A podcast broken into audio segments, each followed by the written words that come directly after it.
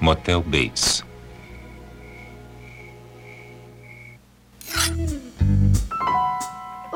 Pessoal que escuta o Sábado Sem Legenda, estamos de volta, nossa terceira temporada. Olha, a gente já passou. Que série teve duas temporadas? Muitas, né? Tem a série que, tipo, começa já com a segunda renovada e é cancelada depois, né? Que não é o nosso caso. Né? Não, a nossa, ela, ela, tá, ela vai ser Grey's Anatomy dos podcasts, podem apostar. Mas enfim, eu sou Camila Henriques e estou aqui com meus amigos Diego e Vincent. Digam oi, meninos. Oi, meninos. Oi, meninos. E estamos aqui de volta com o Sábado Sem Legenda, temporada 2024, para começar nesse ano. Vai ter muita trecheira, assim, a gente está preparando uma programação para agradar todas as tribos, que nem o Norvana. Estamos diante da TV assistindo a filmes antigos. Eles tempos que não mais. Vem aí! Tá ali! Rede Manchete. Sábado sem legenda. Marion Crane precisa passar uma noite chuvosa em um motel de beira de estrada. Mas quando ela é recebida pelo simpático Norman Bates, logo ela percebe que a relação desse homem perturbado com a própria mãe pode se tornar um inconveniente muito perigoso. Estrelado por Janet Leigh e Anthony Perkins e dirigido por Alfred Hitchcock, o filme de hoje é Psicose. Enfim. Muito bom. Arte, né? Assim, o Bosco não vai nem precisar botar música, porque, nossa, é sobre isso. Dava pra eu ter feito a trilha do filme do Gus Van Sant, né? Já que ele queria tudo igual. Exatamente. Exatamente. Mas enfim, esse é o filme que acho que todo cinéfilo mesmo antes de ser cinéfilo, talvez seja o primeiro contato com filme clássico, né? A gente ano passado falou de Casablanca, mas eu acho que esse mais ainda, né? Porque os momentos desse filme, principalmente a cena do chuveiro, eles estão na cultura pop, assim, desde que a gente é criança, mesmo sem saber, sem assistir o filme, a gente já sabe da história, né? E antes da gente assistir, no caso, eu queria começar pelo Vincent, porque ele fez uma maratona Hitchcock ano passado, conseguiu concluir tudo e, enfim, qual é a tua relação com Hitchcock e também com Psicose?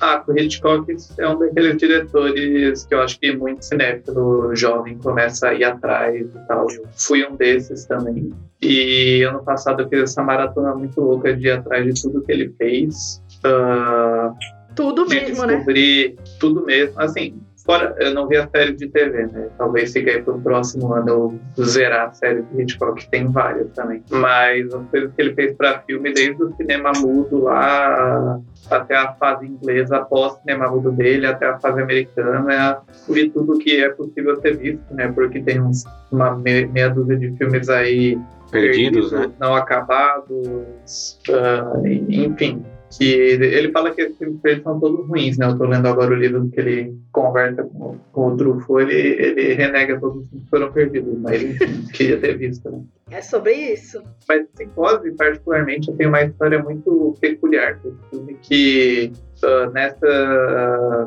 nessa época assim, mais jovem, de atrás de filmes clássicos, e Psicose é um desses filmes obrigatórios, né? Tá em todas as listas e tal, o melhor filme de terror da, da AFI, essas histórias assim. Uh, eu fui atrás, eu como um jovem pobre, sem renda própria, vivendo de mesada, fui atrás de baixar esse filme uma, uma vez durante a adolescência. Nossa, amigo, quantos dias? E, e, e demorava para baixar e eu baixei o quê? O Psicose do Dançante. Achei errado. Caraca, que engraçado.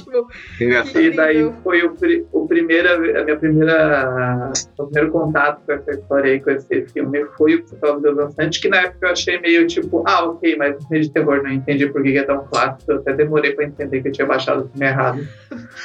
e daí ficou nessas assim muitos anos, assim, de tipo, ai, eu fiquei com raiva do, do corrido e não fui atrás do original. E eu só fui ver o original já adulto, já falando do Hitchcock, já tinha visto O Corpo que Cai e todos os outros clássicos dele. Mas quando eu comecei a sair com a Carol, né, a, a esposa do podcast, a, primeira a, dama, né? Assim. Primeira dama. Isso, comecei a sair com a Carol e, e era um filme que ela gostava muito, era o preferido dela do Hitchcock e tal. E daí naquela, tipo, não, finalmente então eu vou assistir. E daí eu fui lá e assisti o filme que, que o, o correto dessa vez. E eu adorei, gostei tanto da época que eu vi, tipo, duas vezes em dois ou três dias, assim.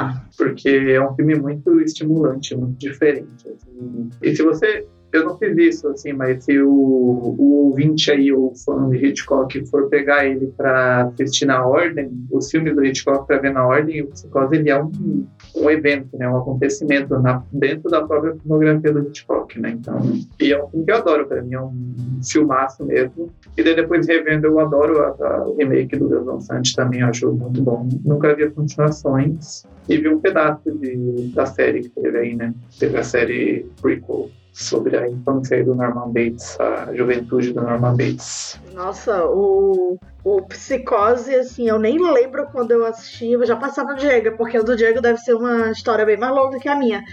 Mas eu nem lembro quando eu assisti pela primeira vez, mas eu acho que foi na foi em TV a cabo, assim, foi TCM, essas coisas assim. Eu, eu e, já era um filme que é, é tipo o Sexto Sentido, assim, que eu já assisti já sabendo do final. Tem, no caso sim, do tem Psicose, isso já sabendo do meio, né? Porque a cena mais icônica é a morte da, da que é dita protagonista do filme, né? Vendida como protagonista do filme. Então, e, e, e, sempre amei. E uns anos atrás eu tive a oportunidade de ver no cinema.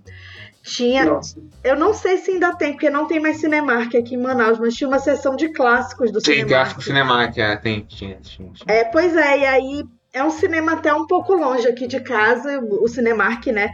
Então era assim um, um evento especial, ter que ir até lá e aí a gente foi ver Psicose, foi no sábado à noite, quase terminou assim quase de madrugada e tal e, e foi maravilhoso assim poder ver no cinema. É, não lembro se foi a primeira vez que o Bosco viu é, no cinema, mas acho que não, porque ele ele gosta muito desse filme. É, imagino que ele tenha visto antes, mas é é, como o Vincent falou, assim, a, a, eu não vi toda a filmografia do Hitchcock, mas à medida que você vai descobrindo novos filmes dele, voltar ao psicose de vez em quando, assim, é muito é muito é, enriquecedor, assim, porque tudo que faz o Hitchcock um grande cineasta, é claro que a gente tem o Vertigo, né, o Corpo que Cai, que é um filme divisor de águas, né, o Janela Indiscreta, né, são filmes assim que é, formaram a história do cinema depois deles, né, mas o Psicose, ele, ele, ele é um filme evento, né, como a gente falou do Exorcista, Sim. ele é um filme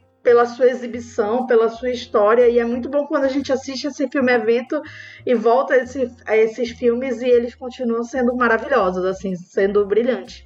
E, Diego, qual é a sua história com o filme? Olha, Psicose, Camila, foi o primeiro filme clássico que eu tenho lembrança de ver, sabe? Assim, Eu, eu filme. acho que o meu também, sabia? Olha só, é um dos primeiros filmes, sabe, dos anos, sei lá, 70 pra trás, sabe? 60 tal, que eu, que eu tenho lembrança de ver, de me conectar e querer ir atrás de mais filmes de antes disso e dessa época. Porque eu peguei ele também passando na televisão. Eu não sei se foi na Globo de noite ou se foi num TNT de noite. Mas eu sei que foi em algum lugar de noite, passeando pelos canais. Aí eu parei quando ele tava passando, ele tava no começo, e eu fiquei meio entregue ao filme. Eu fiquei, caraca, que filme é esse, meu Deus? Eu já conheci o filme de várias cenas, né? Que a gente vê sendo produzidas, etc, etc, né? Simpsons, né? É, Desenho. Simpsons é clássico. Aí a gente sempre, a gente sabe do que, que vai acontecer no filme, né? Então eu fiquei muito espantado de como eu fui meio que sugado para dentro do filme, sabe? É uma, é uma sensação muito momentânea, sabe? De quando você é colocado para dentro de uma história e tá muito interessado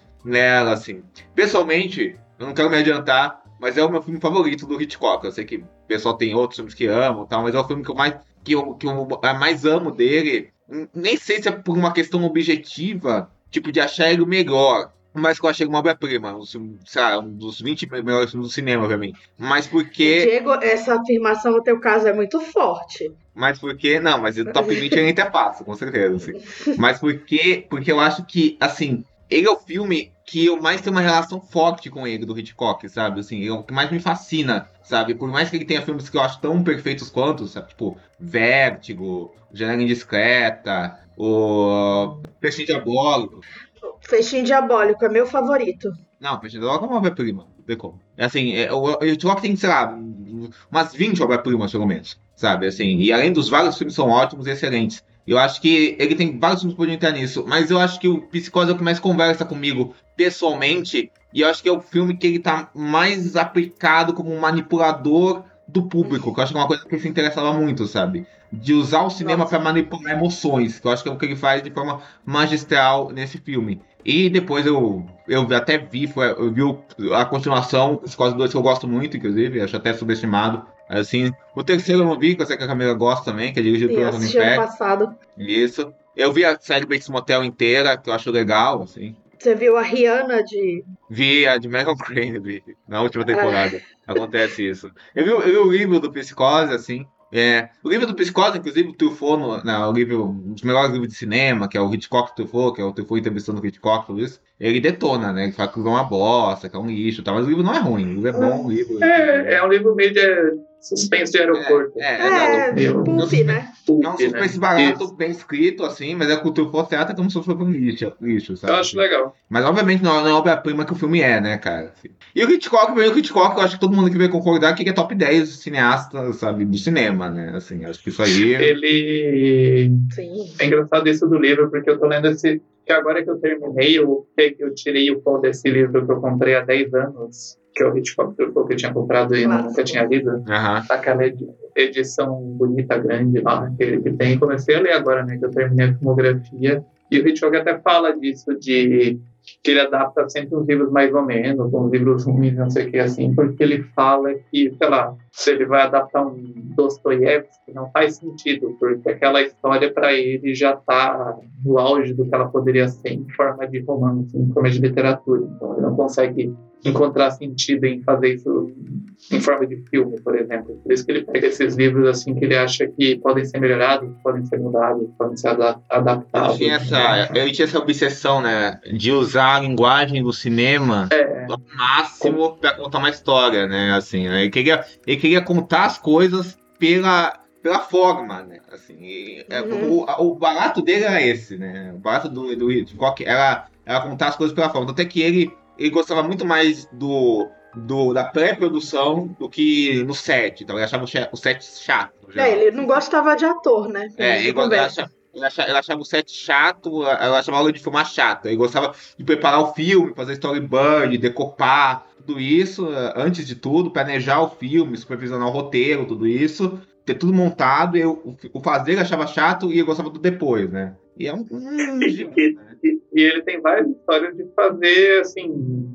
E nisso eu acho que ele lembra muito Spiel- que o Spielberg lembra muito ele, assim, Sim. essa coisa de essa coisa engenheira, assim, de, de ah, vou tentar mudar isso aqui, vou tentar criar um negócio aqui, uma geringonça para captar isso de alguma forma. E isso ele sempre Fazer fez. um filme assim, todo em plano sequência, o filme todo no bar, né? Assim. isso. Uhum. E o, o- o- é engraçado, o primeiro filme que ele faz isso, que, segundo ele próprio nas entrevistas, ele considera como o primeiro filme de Alfred Hitchcock, que é aquele filme suspense em inglês. Ah, esqueci o nome agora. The Lodger? The Lodger, É é maravilhoso. The Lodger. É maravilhoso. É, Ele fala disso, assim, foi o primeiro que ele tinha um controle para falar, não, eu vou pensar nesse filme visualmente, que ainda é um filme mudo, né? É. E ele fala de uma das cenas, né, que é uma cena que os personagens estão ouvindo o cara andando de um lado pro outro em cima, né, e o cinema ainda, no, andar de cima, o cinema ainda não tinha som, e daí ele criou um, um, cenário específico com um chão de vidro pra gente ver o- os pés do cara passando de um lado pro outro. Ah, e- enfim, todos os filmes que ele considera como filmes dele tem algo assim, tem essa coisa dele querer criar algo, dele querer usar essa linguagem.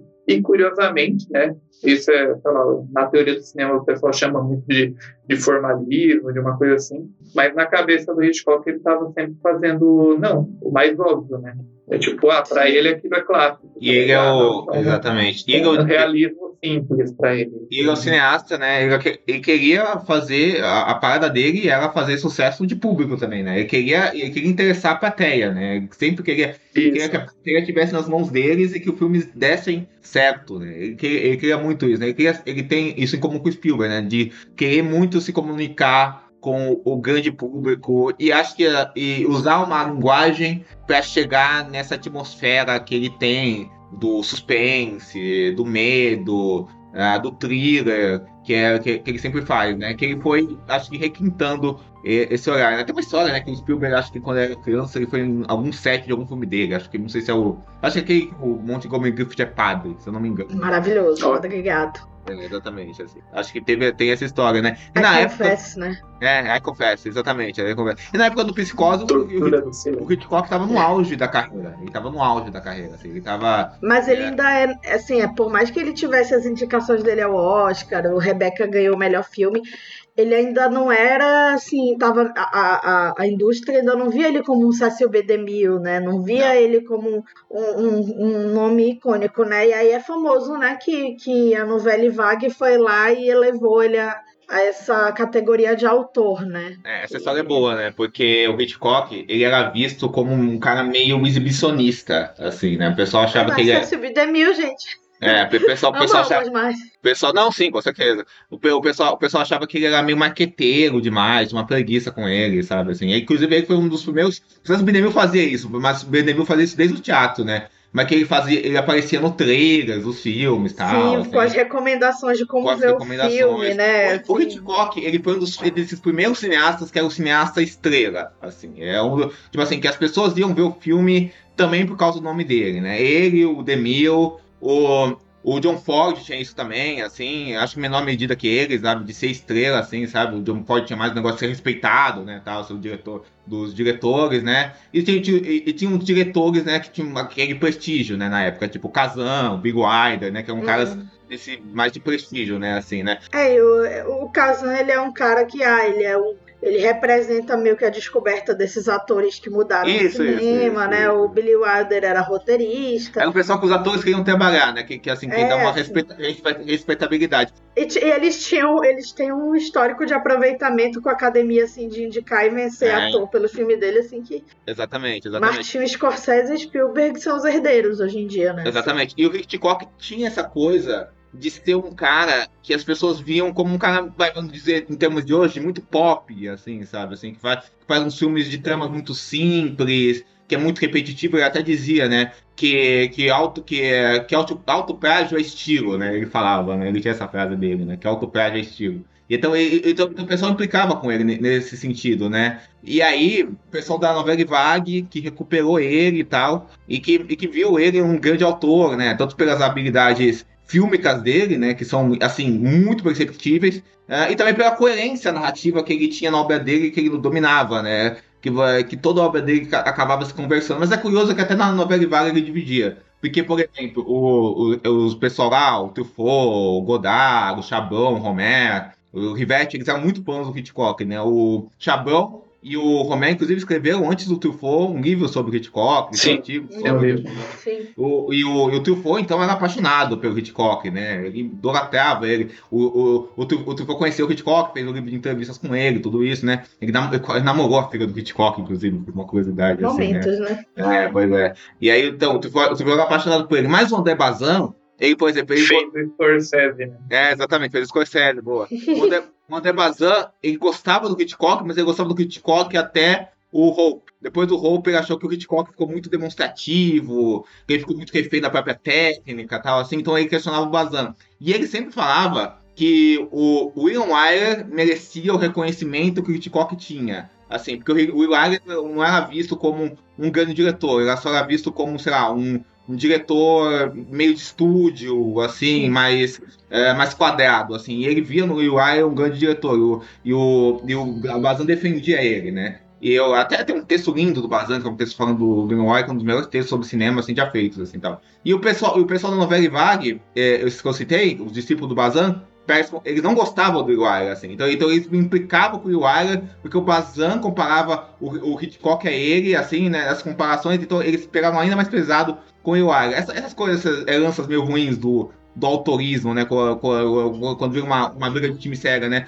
E aí eles, fica, eles ficavam nessa, né? E aí, e aí teve isso. Mas, contudo, todavia, o, o pessoal da Novela Vague foi vital para dar essa coisa da teoria do autor, né? De ver o diretor como autor e ver como diretor esse cara que mantém uhum. uma coesão, uma coerência e, um, e, e, que, e, que, e, que, e, que, e que pega e junta todos os elos criativos do filme uh, em prol de uma coisa só e que domina isso, sabe? Que é o maestro mesmo do filme, né? Então eles lançaram isso e com os tempos, por causa disso, ele chegou a ser respeitado no, nos Estados Unidos, né? E hoje em dia é visto como um grande diretor, né? Porque antes. Assim, aí, aí não existia a teoria do autor no, no, cinema americano nessa época. A teoria do autor do cinema americano começou a chegar com caras tipo Andy Serkis, o Bogdanovich, na época o Bogdanovich era crítico, tudo isso tal, assim, né? E a, e a, figura do diretor como autor, ela só foi se consolidar mesmo na época da nova Hollywood mesmo, assim, uhum. né? Assim, até na recuperação desses caras, né? Por exemplo, o Bogdanovich foi um dos primeiros caras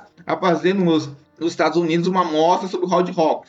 Rod Rock, na, que, que, na França era visto como um grande autor, um grande cineasta. Nos Estados Unidos era visto como, sei lá, um cara competente e tal, mas que faz filmes comerciais, sabe? Então, e, então tipo, diminuindo ele, né? Então, o Hitchcock é o cara que acompanhou tudo isso. E acho que o Psicose é um filme que tá bem nessa fase, né? Porque ele via de grande sucesso de público, ele já é um cara reconhecido na França, uh, e ele é um cara divisivo nos Estados Unidos, assim, tal, assim. Uh, mas ele via de grande sucesso de público, e até o Vértigo, que é um filme que não foi exatamente bem na época, assim, sabe? Ele não foi tão bem quanto os filmes de Hitchcock, de bilheteria, ele não foi muito bem aceito. Depois ele foi descoberto e, é. e, e, e visto como uma obra-prima, e hoje em dia é considerado um dos melhores filmes de todos os tempos, e etc, etc. Puristas e Silent Sound, sabe? É, é da o Vertigo era o melhor até a última, né, que colocou o Johnny Dillman, né? É. Uh, eu não quero dizer nada nessas posições também. Lógico. Topo, não, mas assim, é, é, é para a crítica e para os estudiosos, é o filme que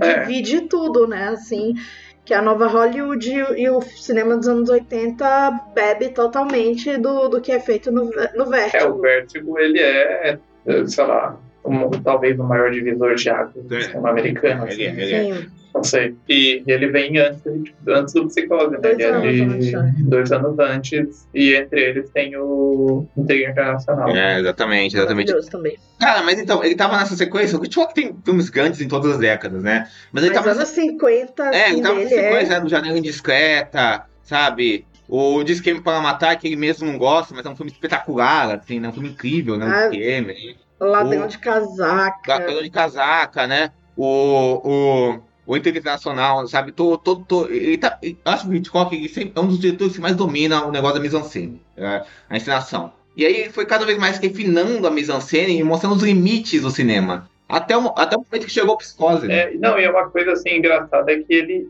ele já. É, assim, a, a gente, quando começa, ou quando a pessoa está começando a curtir cinema e vai atrás e chega em psicose, né? Que vocês até falaram que para muita gente é o primeiro filme clássico que, que se vê. Uhum. Ele já é um filme tão avançado na carreira dele, tipo, lá, ele é 1960. E antes, se você for acompanhar a carreira do Hitchcock, ele era, tipo, o melhor diretor de cinema mudo inglês. E daí depois ele passou pro som, ele virou o melhor diretor inglês. E daí já, é já são, tipo, duas fases grandes da carreira dele, com e sem som na Inglaterra. Então, quando ele chegou nos Estados Unidos, ali com. Acho que foi Rebeca, né? O primeiro filme que ele produziu nos Estados Unidos. Cinco desde o Céus Nick, né? Que foi aquela, aquele caos. O Céus Nick, né? Foi, foi. Que tem acertado. Isso, e daí, tipo. E daí ele virou um dos melhores diretores do cinema clássico nos 40, assim, filme noir, filme de suspense dos Estados Unidos.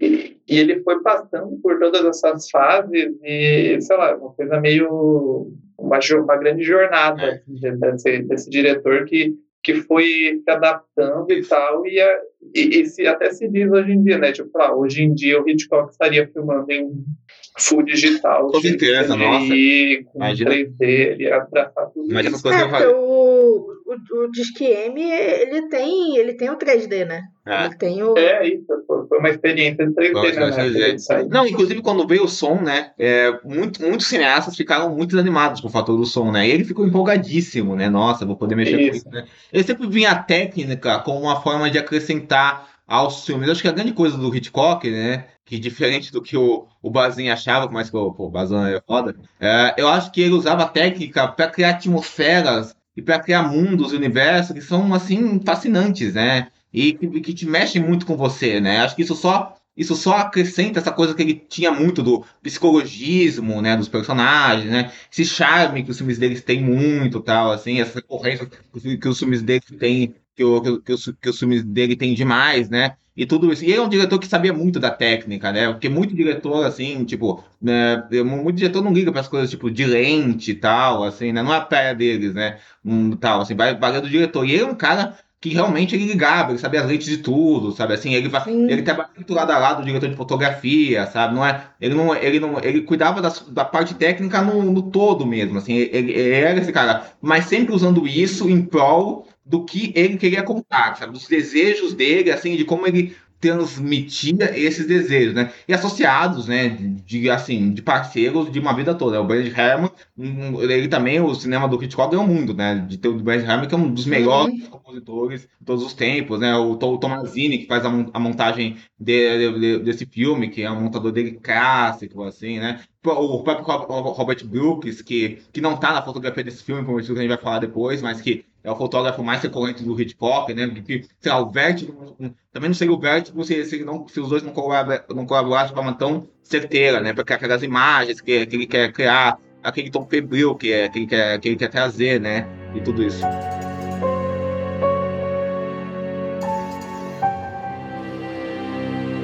falando de bastidores, mas também falando do psicose em específico, Uhum. né? Como é que vocês veem é, o- a estética do psicose dentro da, do- da filmografia do, do Hitchcock? Porque é um filme em preto e branco quando a gente já tinha, né? Filmes coloridos, inclusive o próprio cinema do Hitchcock, né? Tem o filme do padre ali e tal, mas é, o cinema dele já era muito colorido, Hum. né? E, e tem essa história de que ele pegou, ele, o, o preto e branco também foi uma forma de amenizar em relação à censura, né? Porque aí não apareceria o sangue da cor do sangue, enfim. É, como é que vocês veem a questão visual do psicose? Pra mim é essencial esse preto e branco para ele criar uma coisa assim que é um filme que tem esse contraste, que assim, ele parece clássico no início, então ele tem esse PB, só que ele também tem uma tela mais ampla, só que as coisas com as quais ele lida aqui, e daí não só a violência, mas ah, o sexo, né? Tipo, a, a, a sensualidade, o voyeurismo que esse filme tem, eu acho que o preto e branco ele tipo ameniza isso, mas ao mesmo tempo ele é quase uma piada, uma Aham. coisa meio ah, porque esse é um filme ah, muito marcante de ser um filme de fim de Código Reis, né? Ainda Uhum. ainda não era nova Hollywood, mas era aquela coisa do código da cintura de Assis vai indo e tal. E se a gente for analisar os filmes anteriores né, dele, é um filme que é muito, parece ao Hitchcock liberto, né? Tá Sim. livre para fazer isso e para lidar com essas coisas pesadas e que na época, inclusive, foi um filme tratado assim, de tipo, nossa, olha o que ele faz, olha essa, é, tipo, filmando banheiro e a própria Pior que tem muito banheiro no cinema dele, né? Assim, só que, é, só que dessa forma aí é muito, privada, né? Mostrando a privada. Não, e aquela É. coisa que a gente falou, da, e, e daí falando do visual especificamente, aquela coisa que a gente falou dele ser um cara que conhece as lentes e tal. Por exemplo, pega a lente de 50mm para gravar alguma cena porque ele achava que isso parecia mais com um olhar humano e ele queria que o filme tivesse essa coisa de a gente está espiando aquilo, né? A gente É. está vendo algo que talvez a gente não deveria ver. Ah, O filme começa com um plano amplo de Houston, que vai ficando um plano menor e a gente ah, vê dentro de um quarto de hotel ah, a Marion claramente acabou de transar na hora do almoço com o, com o outro personagem. A câmera se movendo pelos Isso próprios já dedos, mata né? o código reis, né? Que É. não é um. É. Eles não são casados, assim, né? Uma coisa proibida. Era uma ali, né? depois ela vai se revelar uma lábia também. Isso. E daí eu acho, eu acho tipo, visualmente incrível como ele vai construindo tudo isso, não só a partir desse É. voyeurismo, mas uma câmera meio livre, assim, Muito livre. claro, livre dentro dos, do estilo do Hitchcock, né? Não, tipo, Cada movimento é um movimento precisamente calculado e tal, então é um, mas é um filme cheio de planos, ele tem planos longos quando ele precisa ter, ele tem aquela a cena já lendária do chuveiro, né, com, com vários cortes cortes. rápidos, né? Ah, então é um filme muito preciso, mas ele é muito rico, é um dos filmes mais ricos visualmente do Hitchcock para mim. dúvida. E é um PB, né, ali no meio dessa, dessa... Acho que ele nunca mais fez Não. preto e branco, né? Foi tipo uma Não. pausa ali. É, não Antes ele tinha feito O Homem Errado, né, Isso. digamos, de 56, mas esse foi o último dele. Como é um livro, um filme baseado num livro pulp, também, né, numa literatura pulp, nessa literatura de aeroporto, né, de de banca, né? Ele, ele também dá um tom mais elegante à história, né? É. Assim, né? Já, já tem essa. É lógico que ele ali é, é o Hitchcock, né? Não é qualquer. É o, é- já mostra assim, a importância da, do visual e de como você conta a história em relação à própria história, à própria sinopse ali do filme. Não, sem dúvida. Então, no próprio preto e branco, ele confere uma elegância ali, assim, uma. uma e até uma- o tom fica ainda mais soturno, né? Mais. Porque quando a gente tem aquele momento da conversa dela Tenso, né? com o Norman Bates, Sim. que tem aquele, aqueles pássaros gigantes ali, né? Que já é um presságio né, do outro filme que ele ia fazer.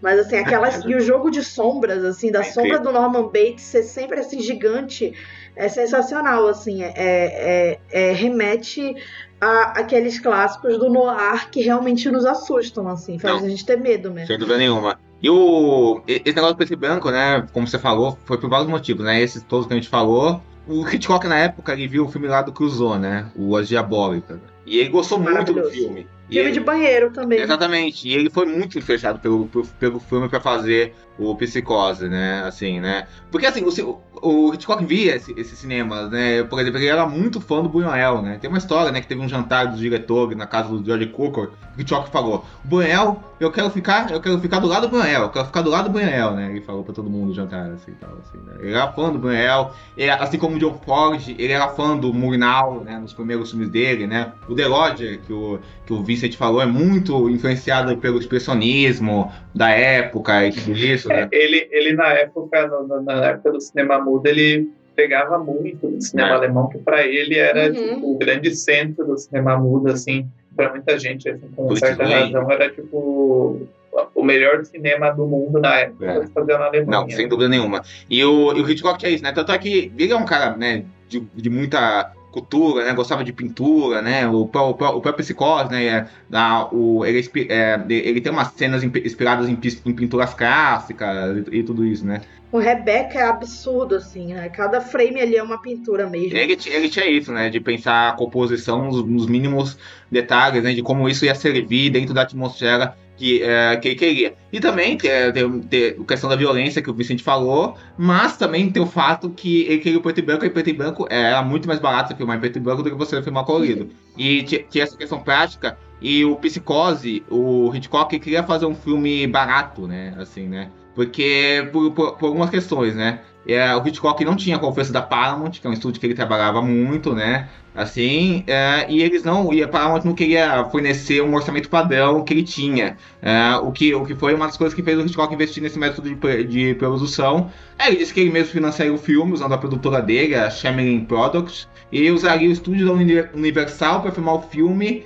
E aí recusou o salário dele de, de como diretor, aceitou uma, uma participação de 60% na bilheteria do filme, com a condição que a Paramount distribu- distribuísse o filme. O, só que o sucesso imenso do filme fez que o Hitchcock ficasse milionário. Assim, com esse filme ele já era rico, tal, ele já tinha grana, é, mas isso ajudou muito na carreira dele. E o Hitchcock ele também estava um pouco cansado de trabalhar em produções muito caras. Ele estava vindo do, do Intriga Internacional, que é um mais caros que ele fez, né? Ele estava muito cansado do, de atores com exigentes salariais, né? Ele ficou meio saco cheio do James Stewart no, no, no Corpo que Cai, assim. Sim, eles, eles pararam de trabalhar, É, né? tanto, é- tanto é que ele ficou magoado com ele. Então, O, o, o Hitchcock tinha essas coisas, né? Tipo, ele amava a Grace Kelly, e depois que a Grace Kelly não, não aceitou voltar pro Mine, ele nunca mais queria olhar pra cara da Grace Kelly. Tinha essas paradas, Uhum. sabe? Ele era muito. Ele era rancoroso. Além de, assim, histórias é, conhecidas De de, assédio. abuso, De né? assédio, de né? assédio com as atrizes, Ele né? tinha isso, Assim, ele já odiava atores no geral, É. né? Assim, dizer que ator era gado, mas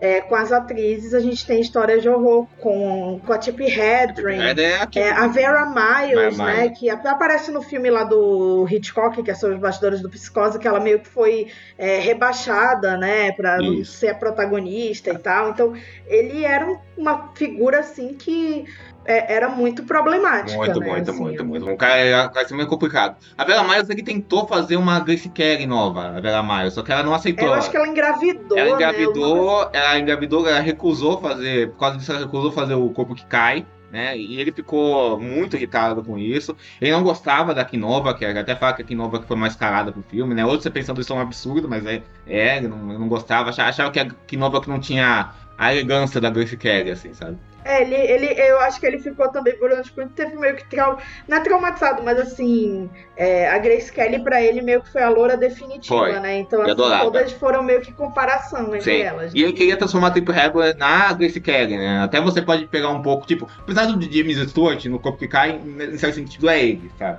É o Hitchcock, né? Querendo fazer essa, essa mulher perfeita e tudo isso, sabe? Assim. E você pensa assim que a mulher dele tava nos sets, né? A alma, ela era. A braço, Braço direito dele, né? Exatamente, né? Ele não seria muito do que ele é sem a alma, né, cara? Isso aqui Sem a alma, né? É, Ele tinha que ter É, algum tipo pois de é, alma, pois né? é, pois é. Inclusive, ela, ela, na- ela já teve, no final, nos últimos filmes dele, ela, ela, tipo, já tava tendo uma, ca- uma, uma saúde muito frágil, né? No, no, no, no Topaz, ela infartou, tudo isso. Tanto, tanto é que muita gente achou que ela, que ela ia embora antes dele, né? E ele, foi, e ele, acabou, ele acabou morrendo. uh, uh, E, a- e as louras dele, tirando a Grace Kelly e tal, mas a maioria, a maioria não, mas muitas delas estão vivas até hoje ou viveram muito, né? Que a, a Tippi Hedren, a, a, a Eva Marie Saint e a.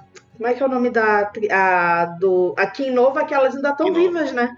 E a Doris Day estava viva até pouco tempo atrás. A Julie viveu até Julie, 2004. Julie Andrews tá viva, gente, pelo amor de Deus. Julie Andrews também, verdade, verdade, É, eu, verdade. eu, eu, penso- tava pensando nisso, assim, que as atrizes principais deles, elas viveram muito, né, É. assim, também. Tem muitas, assim, acho que se o Oscar quiser fazer, assim, uma coisa, assim, pra emocionar, né? É, Mas acho que a Trip Handle não topa, não. Eu não sei, não sei se ela topa. Não, não, mas ela, ela, ela, ela fala muito, assim, que foi uma experiência traumatizante, mas foi o filme, os dois filmes, né, da carreira Não, dela. lógico, né? a carreira dela, além disso, pô, com todo respeito, né, é- são, os, são os pássaros e o Mine, né, são, são os filmes É. definitivos dela, né. No grande legado dela, na verdade, é ser mãe das divas, Das mãe divas, e né, avó né? das divas, né? É, verdade. E tem uma coisa, né, do, é, é, um, fala um pouquinho, um parênteses desse, dessa coisa paradoxal que o Hitchcock tinha com os atores. E a Janet Leigh, curiosamente, também, né? Mãe da. Mãe da Jamie Lee Curtis. Mãe da. E, e Janet Lee também viveu muito, né? Assim, ela Também faleceu acho que no início dos anos 2000, né? Sim, sim, é, sim. A Nepo Baby mais feliz de Hollywood. É, real, real, real. Oscar winner, né? E aí, tem, e, aí, e aí tinha, e aí tinha isso também, né? Mas um parênteses, negócio do Hitchcock nos atores, ele tinha um lado muito parado- para- paradoxal. Que o Hitchcock, ele, go- ele gostava dos atores que não enchiam o saco dele, assim. Porque ele ficava muito incomodado. Na visão dele, ele achava que os atores enchiam muito o saco. Isso. Assim, ele- Pra, pra ele, assim, os atores ideais, pra ele, eram atores que, tipo, Quem entendem a a visão do diretor e, e se, colocam, se colocam pra fazer o que eles precisam fazer. assim. A própria Janet Lee, ela depois, assim, ela voltou pra. Ela e o Anthony Perkins apresentaram uma homenagem pra Isso. ele. no- A Ingrid Bergman, né? Então, assim, ele. ele... Exato, né, pô. Ele, ele Bergman é uma das poucas que falava bem, inclusive, né, assim, né. Ele também, ele também se deu bem, ó que curioso, né. Ele foi, no último filme do Hitchcock, o tema macabra, né, ele foi trabalhar com o Bruce Dunn, né. E o Bruce Dunn tinha fama, né, ator da nova Hollywood e tudo assim, então ele já ficou... É, Ele, ele já ficou meio, ih, esse menino vem aqui e tal, assim, né? Mas, mas, mas quando eles se conversaram e tal, eles se deram bem, né? O Anthony Perkins, por exemplo, ele veio do Actors Studio, né? E o Hitchcock tinha odiado o Montgomery Griffith e o Paul Newman, né? Os, os, dois ele falava mal a vida inteira, os, eles também falavam mal dele e tal, assim, né? E ele tinha odiado. Ó, eu, eu gosto de Cortina Rasgada, mas eu vou te Eu falar gosto. que o Newman é um dos mais Mas é, mas é um papel que não tem nada a ver com o Paul protagonistas, Newman, né? É, um é muito louco É. aquilo, né? Ele fazer esse filme, porque não tem nada a ver com, com a persona dele. Assim. Isso, e é um papel pra mim super interessante no papel, mas nada a ver com o Newman mesmo, acho meio esquisito. na verdade, acho que tá, o Paul Newman e a Julie Andrews, eles não encaixam Não, não muito. tem química assim, nenhuma, né, cara? Assim. Mas eu, eu, go- eu gosto Adoro. do filme. Tem uma cena de um assassinato que é uma que obra-prima. A cena, assim, em Tem uma cena de assassinato que é sensacional. Mas, assim, ele, ele é um filme, assim, é, é um, é uma dupla, assim, que tanto entre eles e tanto na, na questão, assim, Hitchcockiana, Não, assim, não. não, não casam muito. Tanto é que não voltaram a trabalhar Não. depois. Tudo bem que o Hitchcock não trabalhou muito depois, né? Mas Não, não. é, ele ia trabalhar com a Eva Vilma, gente. Sim, quase. É, é, o quase. Psicose, ele é já, ele é tipo o primeiro dos últimos É. filmes dele, né? Que daí veio Pássaros, Marne, Cortina Rasgada, Topázio. Dos clássicos absolutos dele, ele é o É penúltimo, o né? penúltimo. do Depois Pássaros, Pássaros, né, os assim. outros são filmes mais obscuros, né? Do final da Tem carreira. algum antes de Trama Macabra, que eu não lembro. Trama Macabra é dos anos Nossa, 70. é o último o, filme peraí, qual é, Aí tem o, é o Family Plot? tem o Flaners e o Family Plot, exatamente. É, o Family Plot é o último. Exatamente, exatamente, exatamente. É engraçado esse papo também, né, de que muita gente acha ele, ah, depois desse filme, ele, o Diego tava falando do, do Bazan, né, mas tem vários níveis de fã de Hitchcock que falam, tipo, ah, o Hitchcock ele é bom até X. Se né? Daí, tipo, né, tal, assim, né? Isso, o Bazan falava que ele era bom até, sei lá, no Hulk. E daí depois, mas tem gente que acha que ele é bom só até Isso. psicose. Mas tem gente que acha que ele é bom até Martin. Sei lá, tipo, é esquisito isso, né? Engraçado Sim. como, como um cara que se adapta tanto e muda tanto de estilo, de estilo não, mas assim, como ele abraça tanto as novas tecnologias e novas tramas e tal, ah, ele acaba sofrendo isso. Com certeza. Mas acho, acho- falando assim do, do filme, é, uma figura interessante falando nesse sentido é o Anthony Sim, Perkins. com Pra mim é uma das melhores dos filmes do Hitchcock que eu vi, essa é uma das maiores atuações. Eu digo, né, uma das da melhores atuações do cinema, assim, né? do cinema, vilões do cinema, Ele é porque eu acho impecável. um casting perfeito. Ele é um ator assim que passou por várias questões assim de da, é, da indústria é, meio que jogar ele de lado, né? Ele, ele tinha um relacionamento com o Tab Hunter, né? Assim que, enfim, a gente sabe como é que atores gays, né? Eram é, hoje em dia já é difícil para um galã, né? Para um protagonista, né? Ser Hoje em dia tá um pouco mais fácil, né? Não, tá difícil, mas ainda Sim, sim. é um pouco, já é um pouco melhor, né? A gente tem o Andrew Scott, o Matt Bomer, né? Mas assim, em 1950, 1960, o Anthony Perkins, assim, ele não fez tantos filmes importantes assim quanto o talento dele merecia. Não, não, assim, ele né? ficou- Ele, ele morreu muito jovem muito também, jovem. né? É, nos anos 90, é, é, com HIV, o a pró- próprio diagnóstico dele de HIV, é, de HIV AIDS, ele foi jogado na mídia, né, antes mesmo dele saber, né, então, é, então, então assim, ele, ele foi uma pessoa que sofreu muito em Hollywood, né, e o Psicose é, é até triste que ele não tenha sido reconhecido justamente pela academia, né, o próprio Psicose ele foi sub-reconhecido, né, Foi ser Assim, ele, ele vai lá, ele é indicado a uns prêmios técnicos, né? O, o Hitchcock ele é indicado, né? Então, é, mas, mas a Janet Leigh é indicada, ela ganhou o Globo de Ouro, é, mas assim, melhor filme não passou nem É perto. que o filme né? dividiu a que opinião na- lá na- nos Estados Unidos, É. assim. Ele não foi, ele foi um sucesso, foi um fenômeno mesmo, é um filme de maior sucesso. Mas o lançamento já foi polêmico. Foi, foi polêmico, né? assim, né? E também tem um que negócio. não deixavam É, entrar, eu ia o pessoal falar isso agora. deixava Eu ia entrar. falar isso agora. É, é, ele teve um marketing que foi uma coisa muito inovadora, que, tipo assim, é, eles não mostraram o filme antes da estreia dele, assim. Eles não mostraram, tal, eles ficavam fazendo todo um... Ai, todo filme devia ser assim, suspense. gente. Olha. Fizer- é, tem um trailer, que é um incrível trailer, assim, né? Que é só o Hitchcock É muito mostrando bom, a né? casa e tudo isso, o Maiores. Bates Motel. Ele tá no, ele tá no, no set, né, caminhando e explicando, É, falando pra não contar. Pra não contar o ele final. mostra o chuveiro, né? Foi o primeiro filme que fez isso. E esse filme também foi inovador, porque antigamente no cinema tinha os te- aqueles cinejornais que tinham documentários, passava Uhum. curta-metragem, algum desenho e tal, assim. Ah, e nesse filme não, te- ah, não teve isso, porque geralmente as pessoas entravam no meio por causa disso do filme, assim, porque, porque elas, já, elas já sabiam que o filme ia, ia demorar para começar, então elas entravam no meio tal, assim, tal. E aí o Hitchcock cortou isso né, das exibições de- desse filme, né, e já, já falou o pessoal entrar no filme desde o começo. Assim, né? Então isso foi meio muito, muito inovador. E, os, e tem, e tem um. Só um cortando o Diego rapidinho, tem um mini, do- um mini documentário no YouTube da academia, no canal do YouTube da academia, olha a ironia, é, que fala sobre esse lançamento e tem umas entrevistazinhas com os com distribuidores, né? E eles falam, é, pessoal muito diverso, nossa, será que isso vai dar certo? É, e aí foi um filme que é, justamente isso fez o pessoal também querer ir ver o filme, né? Assim, as filas eram. É que nem o Exorcista depois. Assim como o Exorcista, a gente passava mal na sessão, sabe? Assim, achava... Porque o filme era muito violento pra época dele, que a gente não tem dimensão hoje em dia, é muito violento o filme, assim, sabe? Assim, as cenas de morte que ele tem, assim. E também tinha assim um tempo né, do filme crescendo né, no, na exibição, né? Assim, ele, ele ir ganhando boca É. a boca também, né? É, e é, talvez por isso assim, a academia é, menosprezava Hitchcock, né? Como indústria de, de é, como um todo, né? Ele foi indicado a melhor direção, só que aquele foi o ano que os indicados foram a melhor filme, né? O Álamo, que era o filme do John Wayne, Nossa. dirigido pelo John Wayne. Verdade. Olha, Já assistiu isso, Não, Diego? nunca vi. É um dos Wayne. Eu nunca, eu nunca vi nenhum filme do Wayne como diretor, assim. Eu, sei lá, eu tenho que fazer isso, assim, um dia. Aí o Peregrino da Esperança, Fred Zinnemann, né? Enfim, um diretor classicão, É. né? Aí Filhos e Amantes. Tá, tem um filme E- britânico. É, o filme britânico. E o Entre Deus e o Pecado, que foi o filme que acabou com os sonhos do Hitchcock que- naquele Que é o ano. filme do Richard Brooks, né? Aquele Homer Grant, né? Isso. Vocês chegaram Eu já a vi assistir esse filme, é bem legal a esse Shirley, a Shirley Não, Jones não. ganhou a atriz coadjuvante e o Burt Lancaster ganhou o melhor É, ator. Eles, né? eles estão ótimos, mas nem não chega perto, nem- não tinha como, né, cara? Assim, né? A gente lê. Até, até assim, é, faz sentido ela ter de coadjuvante, porque realmente ela some durante o filme, né? Sim. Apesar dela ser protagonista até certo ponto, aí depois ela some. Já é spoiler essa indicação dela ao Oscar, É, né? exatamente, exatamente.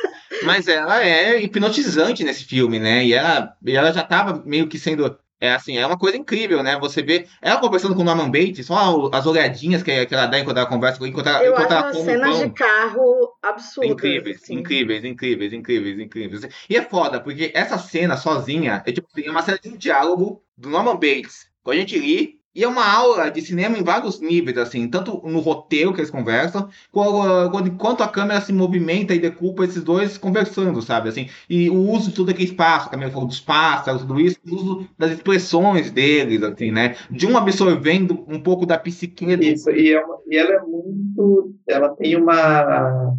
é, esses olhares, assim, acho que a É. Camila falou. É uma coisa quase uma femme fatale ali, só que ela não, não percebe que ela tá lidando com um monstro, É. né? Não, e ela, e ela é ansiedade pura, mas é uma ansiedade que precisa ser contida, Isso. né? Porque ela, quando tá É. dirigindo, ela tá vivendo lá o dia de Ferris Bueller dela, né? Assim.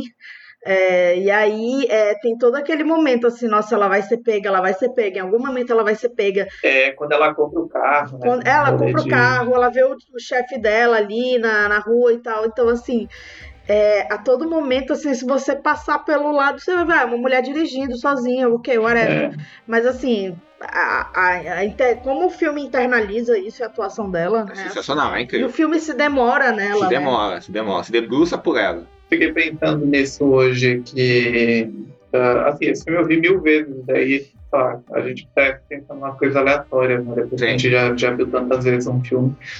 Ah, que a cena que ela tá parada no sinal e ela vê o chefe dela atravessando na faixa. ah, é muito parecido com a cena do Pulp Fiction, Ah, não, né, é, que o é, é Willis uma referência, né? E daí eu fiquei pensando, nossa, deve ser diretamente uma, uma É muito referência, parecido né? Nunca tinha. Né? É assim, muito ó. parecido. É, essa Tarantino, que é- Tarantino um desses, né? Que é fã de Hitchcock até É, mas certo Tarantino ponto, não é né? essa, né? Tarantino não gosta do Joe Ford, né, cara? Ele tem algumas questões assim nesse sentido. Né? Ah, mas é. Mas é. Mas é só, só pra completar, eu não falei do principal de melhor filme, que aí, ok, Ah, foi o sim, melhor lógico. filme. Melhor filme, que é que Se é o Meu Apartamento também, tá Falasse. tudo bem e tal. assim, Obra-prima. é uma obra-prima também, então. E aí você vê assim que melhor ator, nem o a Shirley MacLaine ela perdeu para a melhor atriz, a Shirley MacLaine perdeu para Elizabeth Taylor, que é assim um absurdo, assim que diz que Butterfield Eight nem a Elizabeth Taylor gosta. E melhor ator é o Jack Lemmon perdeu pro Burt Lancaster. É, e o Jack Lemmon já tinha vindo do Quanto Mais Quente Melhor, né? Então, assim, é, é até difícil comparar arte nesse sentido, assim, mas pra quem vocês dariam um Oscar de melhor diretor e melhor filme Ah, pra mim, nesse, nessa, nesse eu duelo? falo o seguinte, eu, eu como o Aider, pra mim, já merecia ter ganho no, no Sunset Boulevard, né? Assim, que eu acho que, que ele merecia ter ganho dire- direção e filme. Diego vai meter. Eu. essa. Mas ele já tem um milhão de Oscar, amigo. Ele ganhou pelo Farrapo Humano. Não, pelo falar pro mano, não, beleza, assim. Mas uh, pro Sunset ele já merecia também. Então, a- além disso tudo, eu, eu não tenho como não. Eu, pessoalmente, não tenho como não, não escolher o psicólogo, porque, eu não- sei lá, eu gosto. Eu, eu amo o. O Se Meu Apartamento Falasse, acho uma obra-prima, mas o Psicose pra mim é um nível um pouquinho a mais. Pra mim, eu daria, eu daria melhor diretor pro Psicose, E eu, eu, eu também. Porque eu acho- que faria. É, mas eu daria melhor Não, daria melhor pro como Psicose também. e melhor roteiro pro. É, eu, eu faria isso, assim, eu, eu dividiria a fortuna. Não, mas aí, o, Né? mas aí, vamos dizer, o Psicose ganharia adaptado, né? E aí o Apartamento Falasse É, ganharia. e aí todo mundo ia ficar feliz. Quantas cenas de Natal tem Psicose, né? É, eu ia fazer assim, aí melhor ator Anthony Perkins. aí a, aí a Shirley MacLaine ganha melhor atriz, Gente, todo mundo fica feliz. é, né? com certeza, assim. Foi difícil, né? É uma, é uma das maiores batalhas várias. Não, é, Dia, com certeza, assim. né? Não, não que eu não sei se tinha chance, assim, não sei como é que tava na época, assim, mas se a gente for pensar de dois filmes concorrendo, assim. Então, porra, se tivesse, assim. cima. É, mas se meu apartamento falasse também hoje, a gente vê. É um filme que ele é, ele é menos divisível. Não, nesse total, sentido. né? É lógico, ele tem adultério, ele Uhum. tem várias questões ali também que já desafiam Mas o Bigode é um mas diretor bem quisto nos Estados Unidos, assim, assim. É, mas assim, é um, é um filme mais assim. É, é- é meio que. É mais reconfortante, É, não, com assim. certeza. É um filme mais conforto. Com certeza, assim. com certeza, com certeza. Então. Eu acho que sim. Então é compreensível. E é uma obra-prima. Não, gente, é mara- é né? genial. Podem, podem assistir esse aí sem Eu tenho medo, muita quem nunca dificuldade de, de escolher entre ele e o Sunset. Aliás, Muita dificuldade. Você viu, ele chegou passando Eu fiquei muito né? triste que eu não consegui. Ai, nossa, criminoso. Mas eu vou Isso aí, né? quarta-feira. Ah, tudo bem. Mas- 4K, né? 4K, não, mas não, tem, não vai ter como. Mas o que, eu- o que eu ia dizer é que é engraçado, mas porque o Psicose, acho tudo, uh, cada um vai ter sua preferência. Mas o Psicose foi o filme evento do ano, assim, realmente. As, pessoas- É. co- como a Camila falou, as pessoas saíam do cinema mal, assim, sabe? Assim, elas, elas- é, porque o filme era, pra elas, muito violento. E ele, e ele é um filme muito ousado, né, pra época. Pô, tem, tem uma cena do Norman Bates espionando uma mulher tirando a roupa, sabe? Assim, sabe? Isso é, é, é muito ousado. Ele não. É, é, assim, a trilha do Bernard Herrmann, ela é original porque ele não foi indicado em trilha. Eu Acho que é, sim. Acho que isso foi mais É, claro. é. Não foi indicado, gente. Ganhou Sonho de Amor. E é, é uma das Que pra melhores mim é uma trilhas- música da Patrícia Marx. Então, assim. E é uma das melhores trilhas do cinema, né, cara? Assim, né? Não Sonho de Amor, né? Você, você falou do, do Anthony Perkins, Camila? O Anthony Perkins foi uma sugestão do que o Hitchcock teve com o Stefano, né? Que é o, o roteirista do filme, né? Que é curiosa essa história do filme, porque o, o Hitchcock, o primeiro rascunho do filme foi escrito pelo James P. Cavanaugh, que é- foi um dos roteiristas do Alfred Hitchcock é, Presents. O Hitchcock, uma das coisas bem visionárias dele é que ele viu a televisão como uma possibilidade de linguagem também, de marketing tudo isso, né? Assim, ele, televisão que na época era considerado, assim, coisa vagabunda, né? Assim, muito vagabunda É, total. assim, né? E aí ele, ele viu isso com, com, uma possibilidade, assim, né? Ao mesmo tempo que a televisão era considerada, tinha essa coisa menor, foi na mesma época que a televisão começou a roubar muito espectador do cinema, tal, assim, etc. assim. E aí foi, ele, ele produziu séries na televisão, que ele colaborava, assim, que ele supervisionava séries, né? Dirigiu alguns episódios, tudo, assim, que ele produzia e tudo isso, Ele né? virou grife na TV. Virou né? grife na Ele TV. Virou uma grife na TV. Exatamente. E, ele, e é muito da imagem dele vem pela televisão, o negócio dele apresentar os episódios, né? Do contorno dele, dele falando. Tal. Ele, ficou, ele ficou famoso mesmo pela televisão, que é uma coisa que, como eu falei, o, o Bidemeyer tinha no teatro, as apresentações no teatro, tudo isso, né? Então aí que o Hitchcock que contratou o Joseph Stefano, que só havia feito um roteiro até então, para escrever o filme e acabou sendo supervisionado por Hitchcock, que o Hitchcock sempre fazia isso de supervisionar o roteiro e colaborando com o roteirista, né? Só que a história do filme ela surgiu quando a assistente do Hitchcock, que procurava várias histórias para ele, né, de livros e tal, assim, e, e ela e a supervisionadora dos roteiros dele também, ela leu uma crítica positiva do filme do, do Robert Bloch no New York Times e mostrou o livro pro Hitchcock. E ao fazer o roteiro, o Hitchcock e o Stefano decidiram que o, que o Norman Bates ele tinha que ser uma figura mais apresentável. Porque o, o personagem do Norman Bates no, no livro é um cara bem asqueroso, assim. Até a, até a apresentação dele ah, Uhum. física e tudo, e tudo isso. É, ele é, um, é, um, é um cara bem tipo um ogro, assim, digamos assim. E o- eles pegaram o Anthony Perkins, que é uma figura mais frágil, o público sentir mais simpatia por ele pra ter aquele choque quando descobre que ele, na verdade, é o assassino. Porque até então você acha que ele tá encobrindo o crime da mãe, que ele quer proteger a mãe e tudo isso, né? Apesar do filme sempre dar pistas que ele pode ser o assassino também, só que a gente percebe isso. É, assim, a, a gente assistindo agora, a gente, a gente, a gente vê muita pista Muito. ali, né? Na, na, na forma É, como ele é. fala da mãe, na forma como a mãe, a gente só ouve a mãe assim, e aí logo em seguida ele aparece. Como ele sorri, por isso eu acho a atuação dele genial, sabe? Ele, como ele sorri, como ele mexe a boca, sabe? Assim, o tempo inteiro, sabe? Eu acho, eu acho enfim, é curiosa essa coisa da gente descobrir ah, o rolê da mãe no final, e, porque isso muda também a forma como a gente assiste, né? Pela primeira vez, e, sei lá, pela segunda vez. Por exemplo, a cena em que ah, a irmã da Marion e o namorado estão investigando, e daí, se você está vendo pela primeira vez e não sabe do final do filme, ah, eles se dividem, né? Ela fala, não, eu vou lá falar com a mãe, eu né? conta de uma velha. Amor descobrido. É, e ele falou, e você fica aí falando com o Norman Bates pra, né, um distrair o outro, não sei o quê. E se você vê da primeira vez, fica temendo pela vida É. dela, né? Porque você fica, tipo, não, a velha que é a assassina, ela que é a. eh, e ela tá indo sozinha na casa, né? Confrontar, assim, a, a Norma Bates, E ela né? não quer nenhuma mulher ali, não sei o quê. Isso. E, e, e o cara que fica pra trás, você pensa, ah, beleza, o cara tá ali com, com o Norman, que não sei o quê. Tipo, é curioso isso, né? E eu acho engraçado que no remake do. do No mesmo site. esse é, é Lu, Loomis, né? É Loomis, o. Sam Loomis. Isso, exatamente, verdade. Sam Sam Loomis. Que depois, né? Billy Loomis, né? De. É, é. Exatamente. Não, mas o Sam Loomis, é, no, no remake do, do Gus Van Sant, ele é o Viggo Mortensen, né? E ele Sim. tem uns traços, assim, que esse filme do Gus Van Sant, ele é um filme meio, quase um filme dispositivo, quase meio que uma instalação, É, assim, uma coisa meio de videoarte, de Filme fazer experimental, um né? filme eh, experimental que quer usar exatamente os mesmos planos e fazer o, o, Ah. o filme da mesma forma, né, que, que, que o filme original. Só que ele tem umas mudanças específicas e umas particularidades específicas, e no caso, o personagem do Viggo Mortensen, que é o Sam Loomis, é uma coisa meio ah, um caipira, meio com. Tem um quarto cheio de coisa religiosa, tem uma estética. E ele meio que flerta com o Norman assim. Bates, né? O, o Norman Bates do, Isso. do, do Vince Vaughn, ele é bem. O Norman Bates do Vince e do Bem afetado. ele é bem afetado e bem claramente LGBTQIA+, né? Assim, obviamente, é assim. Isso. É. Aí, a- além dele se mostrar ele se masturbando, né, com a, com a, com a personagem da. Gente, qual é o nome da menina? Hathaway. Hathaway também.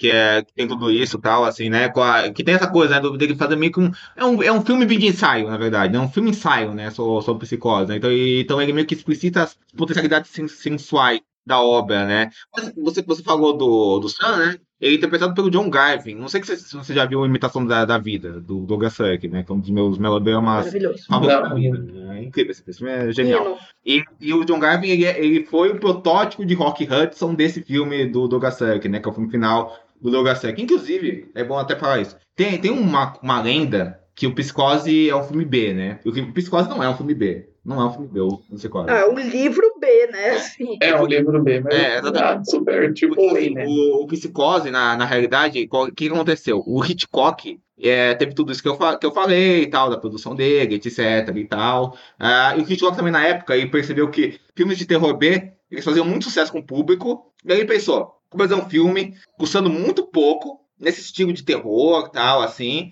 mas com esse requinte de linguagem, tudo isso, pra, pra atrair a plateia e para eu poder dar uma Uhum. ousada mais, assim, eu já, ele já tava meio nessa de desafiar limites tal, a cada filme, pô, tanto é que no, no, no, no, eh, no- no filme anterior que ele já fez, Intriga Internacional, ele acaba numa cena que é uma clara eh, insinuação a sexo, sabe, assim, que é, que é aquela cena do trem, né, assim, Maravilhoso do trem, que é- cara. é incrível. Exato. Que, que momento, Mas né? pra mim, eu, eu acho incrível como é uma divisão muito clara né, dessa filmografia do Hitchcock. E o, o, o filme anterior dele termina com código está acabando. Então, o, o, o protagonista abraça a mocinha, eles caem na cama. No momento que eles caem na cama, o trem entra num túnel. E o filme seguinte já começa com né, o casal se vestindo depois de transar ela de sutiã. Eu, eu acho que é uma coisa que também... E, Maravilhoso. e ela aparece de sutiã mais, Mais de uma uma vez. vez, além dela morrer Mais nua. É, E, o- e a outra vez que ela aparece, ela tá com sutiã preto, assim. Isso, é isso é uma, das,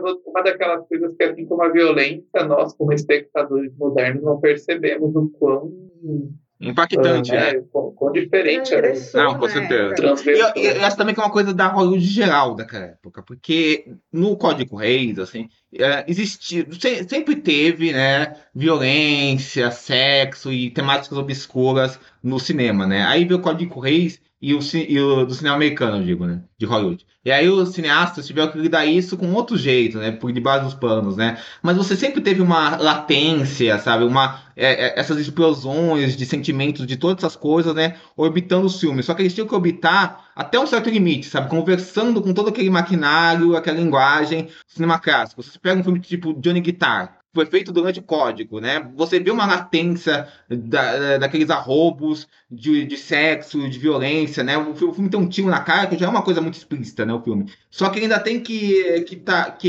ele, ele ainda tem que conversar com todo esse cinema clássico ainda, para não deixar as coisas saírem dentro de um limite. Só que eu acho que cada vez mais os filmes do Minelli, do Suck, do Nicholas Ray, do Hitchcock, do John Ford, do Fleischer, do Samuel Fuller, todos esses caras, esses contornos que eles faziam, eles, for, eles, foram, eles foram cada vez mais desafiando limites, desafiando limites, desafiando limites, até ficarem cada vez mais evidentes o que, o, o, que, o que já deu a brecha para Nova Hollywood. O que o Billy Wilder é. faz, assim, no Quanto Mais Quente Melhor, melhor, pelo amor de exatamente, Deus, né? Exatamente, exatamente, né? Então, então você viu uma tendência e no, disso... E no filme da Marilyn Monroe, Pecado Mas, É exatamente, perfeito, Camila. Você, você vê uma tendência desses contornos sendo desafiados, o que é culminar na Nova Hollywood, né? Que é chegar o pessoal da Nova Hollywood, né? Assim, mas você já viu, você já viu um desejo disso antes, assim, sabe? Assim, o, a própria imitação de uma vida, você já viu o Douglas Sirk querendo fazer coisas né, diferentes, né? O filme é quase... A, a, o, o teatro visual do filme é, é, é, uma quase uma radicalização do que ele já fazia nos outros filmes, sabe? Assim, e, é porque não é só é. sexo, é. né? Que o, o, o, código ele, ele, ele temáticas ele, sociais, né? Delimita. Temática racial, não podia ter casal é, interracial. E aí, um, um, um, casal não podia dormir na mesma cama, é. né? O que a gente vê até, por exemplo, uma sitcom como a Love Lucy, uhum. né? Era um em cada cama. Você fica um casal casado. Exatamente, exatamente. Então, assim, é, é, tem, tem é, várias questões ali, no, é, questões políticas, né? E aí a gente vê que o código ele, ele vai morrendo ao momento também que tem é, toda a ascensão dos movimentos sociais nos Estados Unidos, né? Dos movimentos é, de, de igualdade racial, né? A gente tem Martin Luther King, enfim, é, é, toda, toda, todo esse movimento assim de.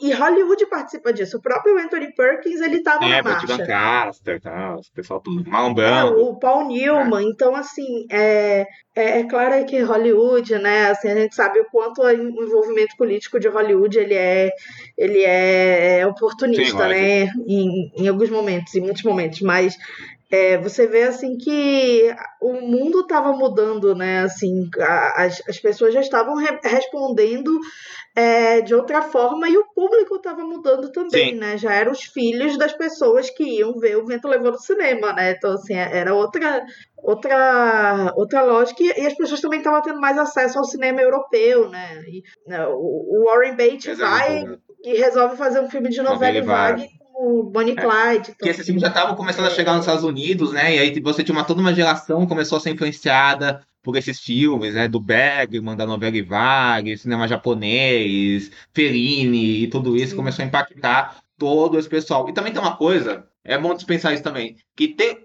tem-se uma impressão também que na época os diretores é, não, não tinham muita liberdade, né? E existia, isso, mas tinham cineastas que tinham uma liberdade considerável. Por exemplo, Rod Hawkins ele é um cineasta que, que ele tinha uma liberdade considerável, até, até foi fazer uma produtora própria e, e, tudo, e tudo isso. Né? O, o, o Frank Capra tinha, tinha uma liberdade considerável, só que eles tinham uma liberdade considerável até certo ponto. Eles tinham uma liberdade considerável, contanto que eles entregassem os filmes que eles queriam, que, que, que, que que pontuasse dentro de uma lógica, sabe? Então, então, eles podiam ousar, mas dentro de uma lógica, sabe? Assim, então, então quando eles começavam a fracassar, eles eram pouco aposentados. Né? O Frank Capra aconteceu isso. Né? O Frank Capra ele é um cineasta que tinha uma liberdade considerável para os diretores da época, só que quando ele fez os primeiros fracassos dele, né, quando abriu a produtora dele, meio que a carreira dele foi, foi minguando, né, assim. O Bill Wilder, por exemplo, que a Camila citou, foi um diretor que foi meio aposentado, né, assim, porque ele queria continuar filmando, né? uhum. né. Ele queria continuar filmando e meio que aposentaram ele porque os filmes dele ainda não estavam mais rendendo, né. O, o, ele foi parando assim, então, também meio paralelo ao é, Hitchcock, É, exatamente, né? exatamente. Assim, bem, bem os dois fazem os últimos filmes nos anos 70. Também é o fim da, vi da vida é, exatamente, deles, né? Exatamente. O, o Rod Fox continuou porque ele tinha a produtora dele e tudo isso. Mas é, é, eles eram John Huston, acho que foi o único que continuou isso, também até os anos isso, 80, isso, assim, trabalhando. O John Huston morreu trabalhando, inclusive. Né? O Huston morreu é. trabalhando. Então, então você, você tinha muito isso, né? Mas o, o Hitchcock, por exemplo, na Paramount, ele tinha uma liberdade até considerável, né? Assim. E quando ele foi trabalhar na Universal, ele negociou um contrato novo, Ele vendeu pra ele alguns filmes da Paramount que ele tinha direitos revertidos pra ele, tipo Psicose, por exemplo, por causa disso, Psicose um dia é distribuído pra Paramount. Ele vendeu a produtora dele pra Paramount e ele, ele se tornou o terceiro maior acionista da Universal. Não, ele vendeu pra Universal, a produtora dele. Então ele, tem, tem- ele se tornou o terceiro maior acionista da, da Universal, então ele ficou muito rico. Só que aí a Universal começou a se meter mais nos filmes dele, né? Não que eles mandassem o filme, mas não era mais a liberdade que eles tinham na Paramount, né? Então você tinha cineastas que tinham liberdade, né? O Demil, por exemplo, tinha bastante, mas até um certo limite, Jerry Lewis, até um certo limite do que eles podiam fazer. Até que vários, né? Quando eles começaram a fracassar, eles foram se exilar na França, né? O Stanley Donen, o Samuel Fuller, o Nicolas Ley, sabe? Foram sair do país tal, e tudo isso, né? Onde eles também tinham esse público que. Esse público cinéfilo que via eles como grandes autores antes de todos os outros ci- cineastas e, e, e, e tudo isso, né? Mãe! Ah, meu Deus, mãe! Sangue! Sangue! É, aí falando assim um, um pouco, é, falando do filme, né?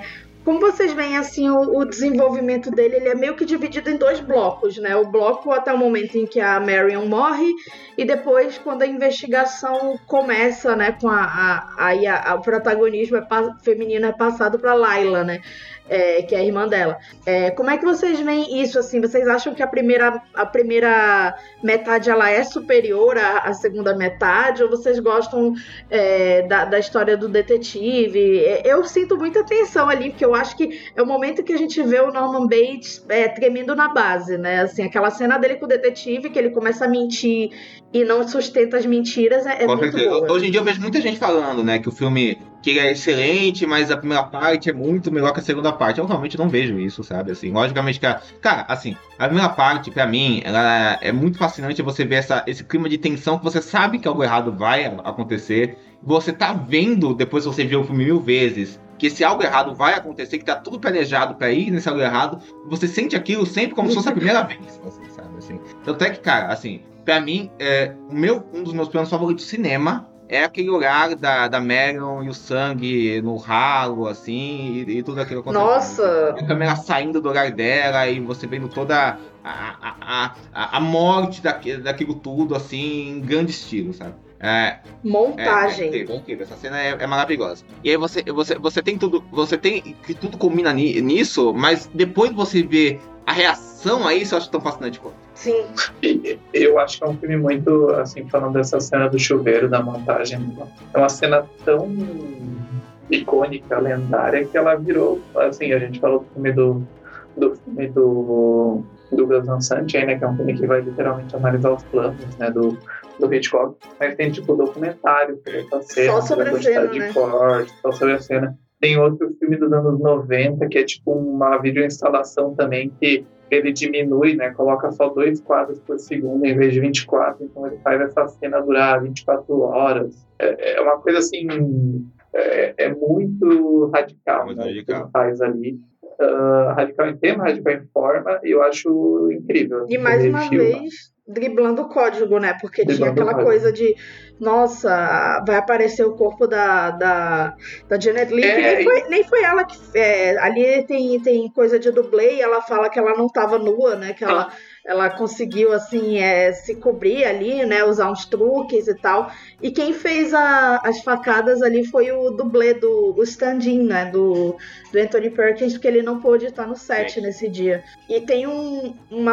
É, tem, não, só uma, uma lenda urbana que tem, que é que o Saul Bass, que fez o, É, os é créditos, né? Que fazia aqueles créditos icônicos também. é Outro importante é, Colaborador. parceiro, é colaborador do Hitchcock, mas eu acho ele a cara do, do Otto Preminger, né? Assim, total. Mais ainda. E- mas é, e, e tem uma lenda urbana de que ele que dirigiu essa cena e a Janet Lee ela fala que não, assim, ele fez o storyboard, mas quem dirigiu Todo foi o Hitchcock, né? Vocês acham que o Hitchcock ia dizer que não, ia- não, não ia querer É, dirigir todo- essa cena? Todo amor mundo fala que é mentira, né? Esse negócio Solbers, né? Que ele falava isso, né? Mas ele foi muito importante. Ele falava, Ele né? falava, ele falava, ele mentia na cara dura. Mas, é, mas ele foi muito importante, de fato, para a concepção visual do filme mesmo, né? Porque colaborou no storyboard do- dos filmes, né? O Rio Hitchcock, o Hitchcock foi um dos primeiros cineastas a, a, na verdade, eu acho que, assim, desse famoso, foi o primeiro cineasta a trabalhar com o storyboard, né? Que fazia os filmes dele, storyboard, isso, muito bem detalhados, tal, assim, né? Que muitos diretores seguem hoje em dia, outros não, variando diretor. Mas ele tinha isso, né? O Bass colaborou nisso e deu. Ele colaborou também muito na concepção visual do filme e tal, assim, além de fazer os créditos do filme. Mas é, tem essa mentira, né? E também tem um papo, né? Que, o, que, a, que a morte do Martin Balsa, que é o, que é o detetive, né? Foi filmado pela equipe de segurança do Hitchcock, mas não é verdade. Isso, na, na Gente, a, a, aquela é incrível, cena, é incrível, é incrível, né? Desde o plano no teto e tudo isso, né? É maravilhoso, né? E o, e o plano pegando ele caindo a escada, é, é maravilhoso, né? Que é incrível, né? Você fica pensando como eles fizeram exato, isso em, em 1959, 1960. Mas, mas na verdade, essa cena foi, foi filmada primeiro para essa equipe de segunda do Hitchcock, e depois que ele viu a cena, ele refilmou ela, quando percebeu que eles fizeram a cena como se o Balsam fosse assassinado. E na decupagem original, como se o Balsam fosse o assassino o assassino. assassino não. E, não, e não fosse e não, e não tivesse prestes a ser assassinado, sabe assim. E na, e, e na decupagem do, do, original do Hitchcock era diferente, ele queria construir o suspense e alguma coisa errada podia acontecer com ele a qualquer instante, sabe? Muito e bom. aí, aí ele morre. Eu adoro esse personagem do, do, do é detetive, eu acho ele é engraçado, assim, ele é muito uh, sagaz. Eu acho ele muito bom esse personagem. É, ele é o cara que pega o. que, que, que faz a, a segunda reviravolta, reviravolta, né, ali, mas ele, ele faz o filme caminhar, né, naquele momento, assim. Poderia ser só um É. prólogo, um prólogo, um, um, é, um epílogo, né, aquilo ali, eles investigando, mas não, assim, o filme a gente vai é, percebendo o quão, o, o quão é, bizarro é toda aquela situação ali, é, que não foi um assassinato ali de ocasião, né? Foi algo que, que envolve várias histórias ali pré, é, pré, pré né, pré-Marion, é, a partir desse personagem, né, que envolve também a investigação da Layla e do Sam, né, que eles vão descobrindo que a morte da, da mãe do Norman, né, como é que, que ela se matou, entre aspas, né, ela mata, ela mata o namorado, depois se mata, e aí vai parar no pântano, aquele pântano, né, que é o personagem do filme, né, que ele, ele encerra É, o filme, tem uma né. das mai- melhores transições de cena, né? Que é o, pan, que é o pântano pegando o sorriso do Norman, né? Tipo, do carro subindo, Ai, né? que- Expandindo com o sorriso. É, que, que cinema, né? E, e antes ele vira caveira, Ele vira né? ele vira caveira, mulher. a- exatamente. a- É, Que ainda tem uma coisa meio é, é, é, complexo de É, Édipo ali, né? A gente fica. O que, que é aquele, aquele relacionamento entre mãe e filho, né? Assim. é, e ele, ele até tem, E aí fica até mais engraçado quando ele fala, né? Ah, o melhor, a melhor, o melhor amigo de um garoto é sua mãe, né? Assim, é muito, é incrível. muito bom. Ele tem, e, e o filme Filme. tem essas coisas, né? Ele tem umas sobreposições de cena, né? Do, da, desde a Marion no carro, né? Que são muito fodas, né? Assim, até, até o negócio da ambientação do filme, né? Que aí, quem, pelo que eu, tem um livro muito bom, que até originou aquele filme lá sobre os bastidores do, do, Sim. do, Hitchcock em Psicose, que é o filme lá com o Tony Hopkins, que é Hitchcock nos bastidores de Psicose, acho que é o nome do livro, acho que é isso aí. Sim, Que é muito bom livro, muito né? bom. Que é um livro que é um, é um livro, na verdade, de, de histórico, assim, sabe? Que detalha como foi a produção e tal, assim, né? E, que, e é curtinho. Ele é curtinho, muito assim, não- E eles falam, né, que quem mais cuidou dessa parte foi a direção de arte, né? Que pensaram, né, pra criar o, o, o Bates Motel, que é incrível, né? É um, é um personagem por si próprio, né? Assim, né? O, que- é, é muito foda, né? Aquilo que, que, que eles fazem. É tipo o, mot- o, o motel. É, o motel horizontal, a que- casa que ninguém vertical, vê, a né? escada lá em cima. É muito foda, assim. Não, e aí e, aí o próprio fato do, do motel não ser é, visível, né? Ah, ele esquece de vez em quando de ligar as luzes, não sei o quê. Já tem esse tom que eu, Parece acaba um virando assim. gótico, né? é, Sim, aí é a herança do Rebeca, mas assim, a própria premissa para a série, ela Sim. fica muito mais interessante e para os outros filmes de psicose, não só pela relação Norma e mãe, mas assim, Norma e mãe isolados naquele local, né? Assim, o que, o que, que é aquilo, né? Por que, que aquilo aconteceu? E o, o próprio último filme do Psicose, se eu não me engano, ele é meio que um Bates Motel ali, né? Uma volta para a infância dele É. e tal.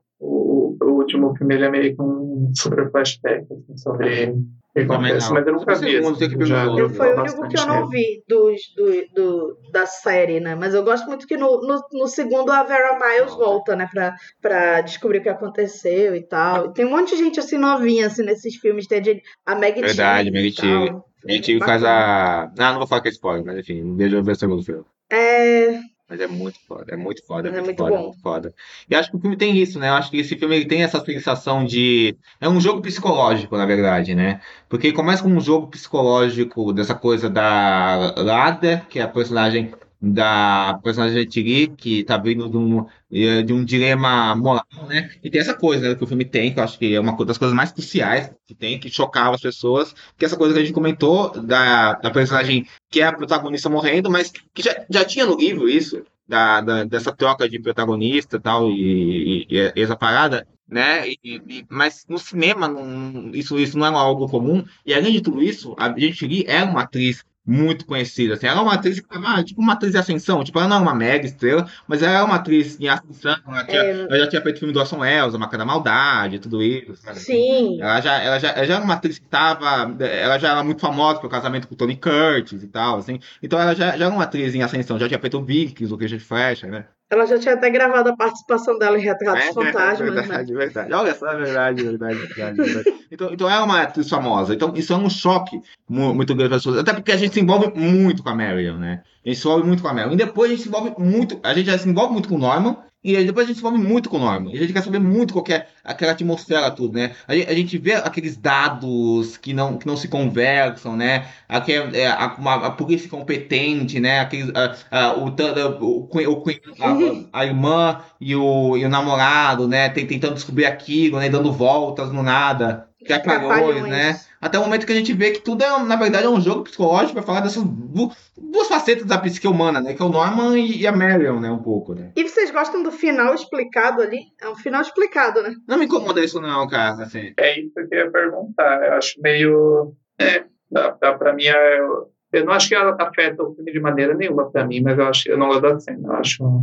Parece Ela é meio demorada, assim, mas, né? cara, eu acho assim, É. é, vai parecer que é passa, passa de pano, mas, cara, eu acho que faz super sentido ser um filme, ah, é um filme dos anos 60, sabe? Assim, acho que, que é, é um, é um filme Sim. que queria deixar É, não, não, claro. é que é grande público, então aí tem- queria deixar mais um pouco o desenho. Apesar do Hitchcock não, apesar do Hitchcock não gostava, né, de que, os- que os diálogos falassem, que aquelas coisas falassem ah, em função do cinema, tal, da, da linguagem, pá, tudo isso, da decupagem, é, faz sentido o pessoal entender tudo o que está acontecendo com o Norman Bates, deixar deixar certinho quem aquela pessoa é, o que, o que aconteceu tal. Ter esse momento de explicação. Então eu vejo mais como uma coisa tipo. eu- Ele tá te dando uma receita, sabe? É um médico. Então eu acho que até faz sentido com essa, com essa tonalidade psicológica do filme. De tipo assim, logicamente é uma cena mega dispensável tal, assim, né? Mas eu adoro o que acontece logo depois, né? Que ele fala isso Ai, e daí, Deus. porra, a, câmera seguindo. Fechada, fixa, colada. É no- muito na bom.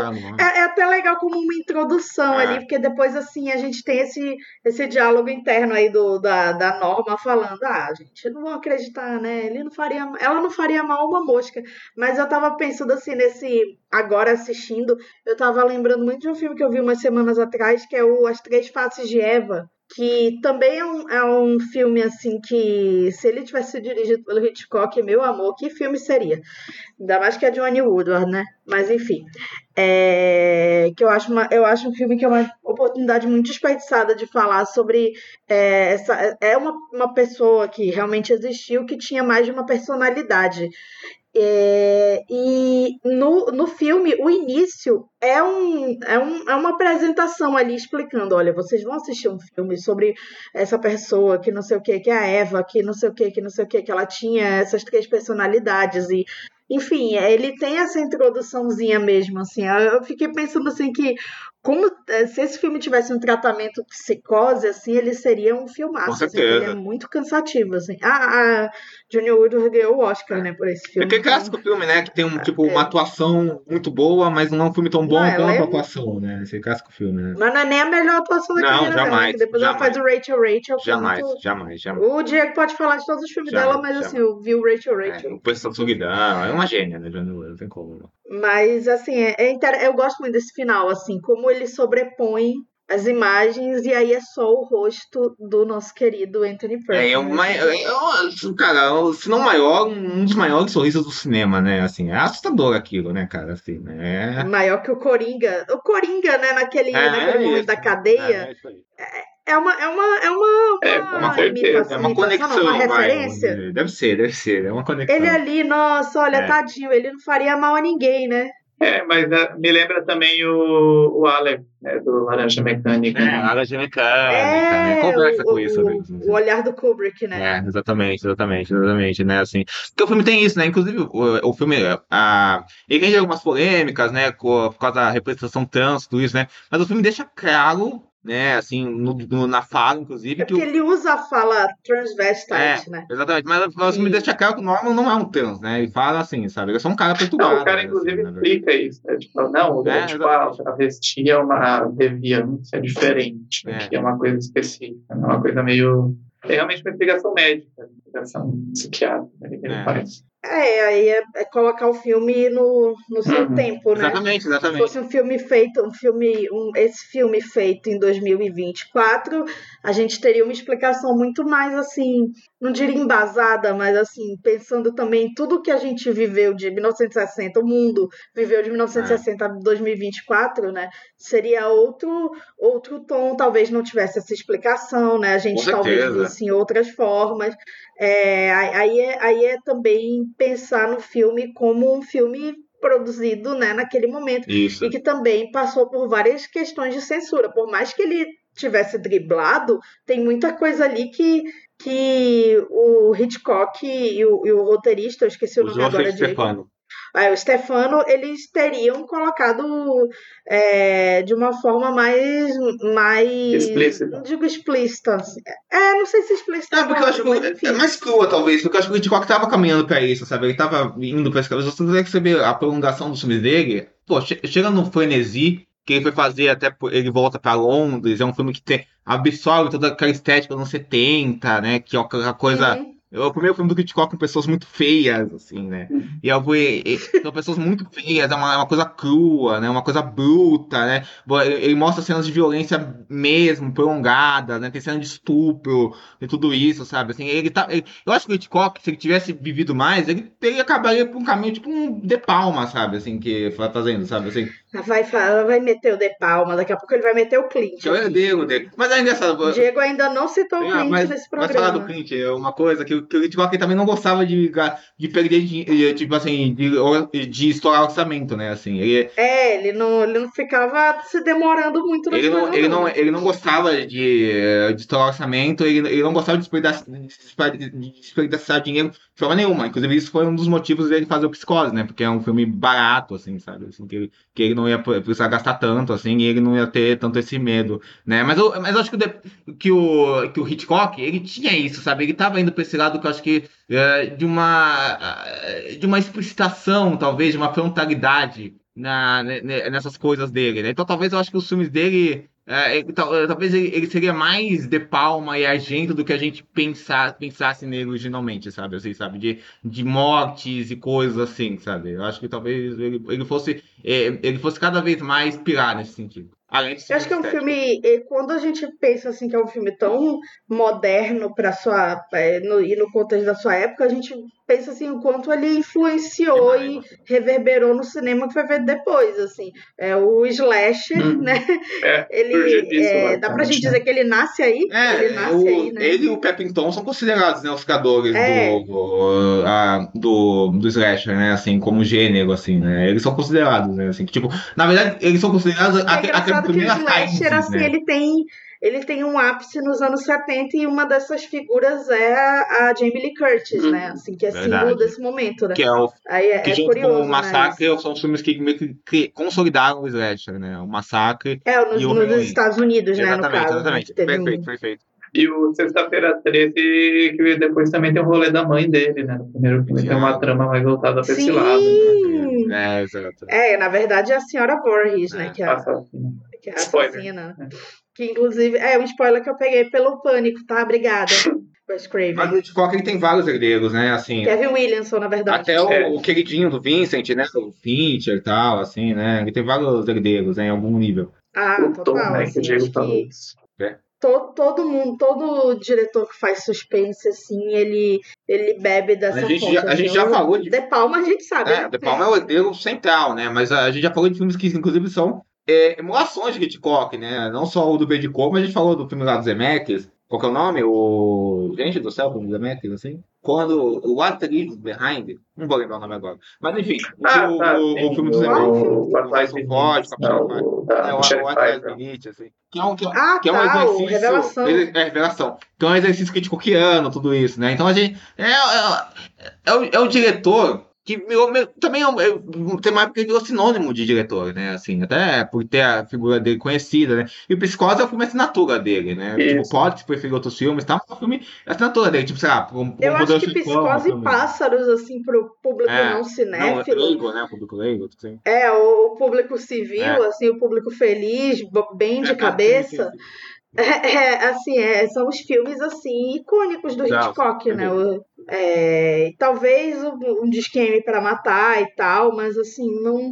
Em menor é, grau, né? você vê, mas você vê até, o Diego vai me odiar pelo que eu vou falar, mas o Saltburn, ele Uhum. tem, ele, ele, ele é, ele tem a, ele é herdeiro até, Ah, ele sim, é herdeiro é. do, do filme do, do Rope, né? É, mas até aí aquele filme lá Da do. gênero é. gays trambiqueiras, Até aí aquele filme do John White também, né? O, aquele filme lá da Amy Adams na janela, né? Até aí. Nossa, muita é meio, né? É, enfim, Nossa, todo filme, filme na verdade, decepção. pessoas vigiando as outras, né?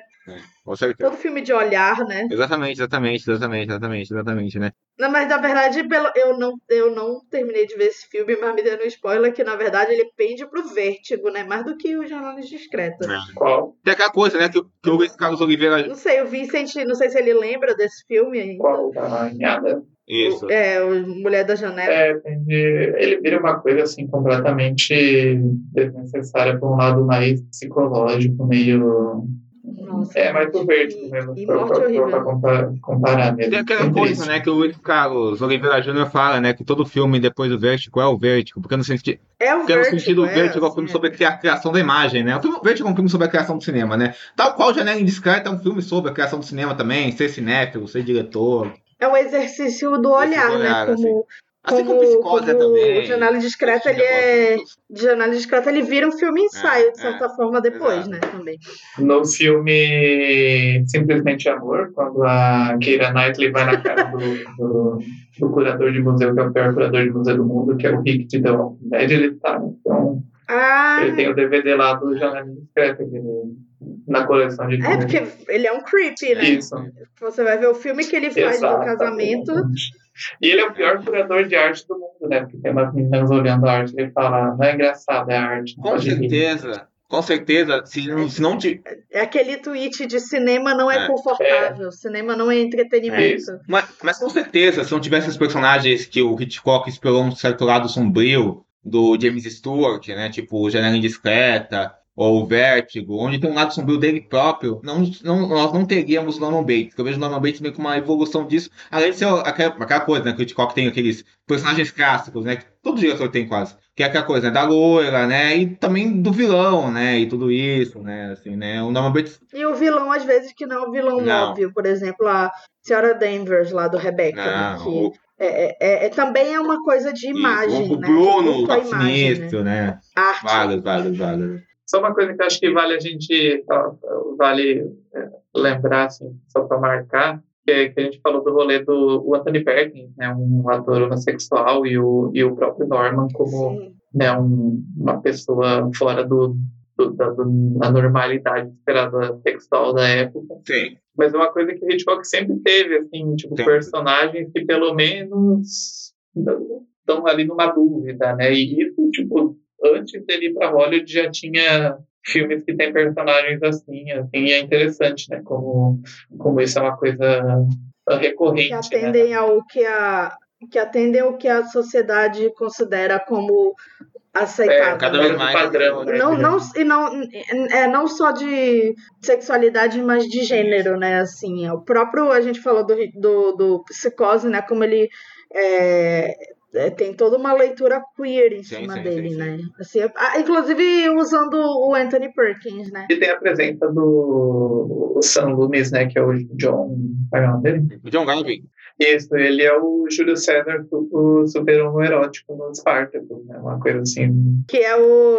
Aí a minha referência é Patricinha de Beverly Hills, né? Vamos para os Spartacus, que o Spartacus, é, o do Kubrick, Ele foi a primeira maior bilheteria do ano e o Hitchcock foi a. Eu, Hitchcock, o Psicólogo foi a É. segunda, né? Então foram os filmes que deram muita bilheteria no ano. Hum. Que não foi indicado a melhor Também filme. não foi indicado também. melhor filme, né? Sim. Assim. Então, É, é que o, o, Kubrick é outro que, né, foi sub-reconhecido foi, pela foi, academia. foi, foi. Ele ainda menos, né, porque é, o Hitchcock ele ainda foi indicado E o, quatro e- e o filme que ele dirigiu ganhou o como- Oscar, né? Foi o. Rebecca, apesar que ele meio É, que que renegava dirigiu um pouco o filme, né? Porque ele falava que o filme é mais o Céus do que dele e tal, mas, mas ó- ó- É, Obvi- briga, né? obviamente tem assim a parcela gigante dele no filme, né? Você, o filme, o filme conversa com toda a obra dele, né? Assim, com, com toda a estética dele. Mas eu odiava o né? É, a gente falou no início do, de, de, outro, de, do colaboração dele com o Bernard Herrmann, a gente tem que falar desse filme assim que a, a- o, o Hitchcock dizia, né, que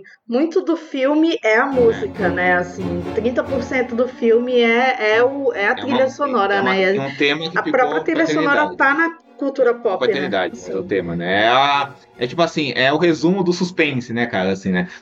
É isso e Tubarão, assim, eu acho É, que são total. as músicas de, de, de suspense É, o que... É o herdeiro do Brasil. que são é que, é que são de cordas, né? Isso. São duas músicas de cordas, né? Não, duas são trilhas total. de corda. E, e, e- e é como e é, e é no ritmo da faca, é sensacional. Não é, é incrível. E você vê essa música sendo parodiada em todo lugar e ela não perde o peso quando você vê ela em cena, né, cara? É incrível. É, ela já foi meu toque do celular, É, né? não, não perde o peso em momento nenhum, né, cara? Quando tinha ringtone. E a, a Camila tem a camiseta dos cortes da cena, né? É, o Vincent também. É a mesma que Olha, eu tenho, a gente devia exatamente. ter. É verdade, a gente devia ter vindo gravar hoje com essa camiseta. Sobre. Não, sensacional. Mas é, é como é como é icônico, né? E tem assim, a, a- é, se- é, eu não sei se. Eu acho que a Jamie Lee Curtis fez uma, uma photoshoot, um Ah, é, photoshoot, teve uma isso, sessão né, de mas- fotos. Teve uma do da Vanity Fair que foi inspirada no- nos filmes do Hitchcock e, e aí tem a Scarlett Johansson e eu acho que o Javier Bardem fazendo Janela Indiscreta e quem faz Psicose é a Marion Cotillard. Essas fotos são Ah, lindas também. curioso.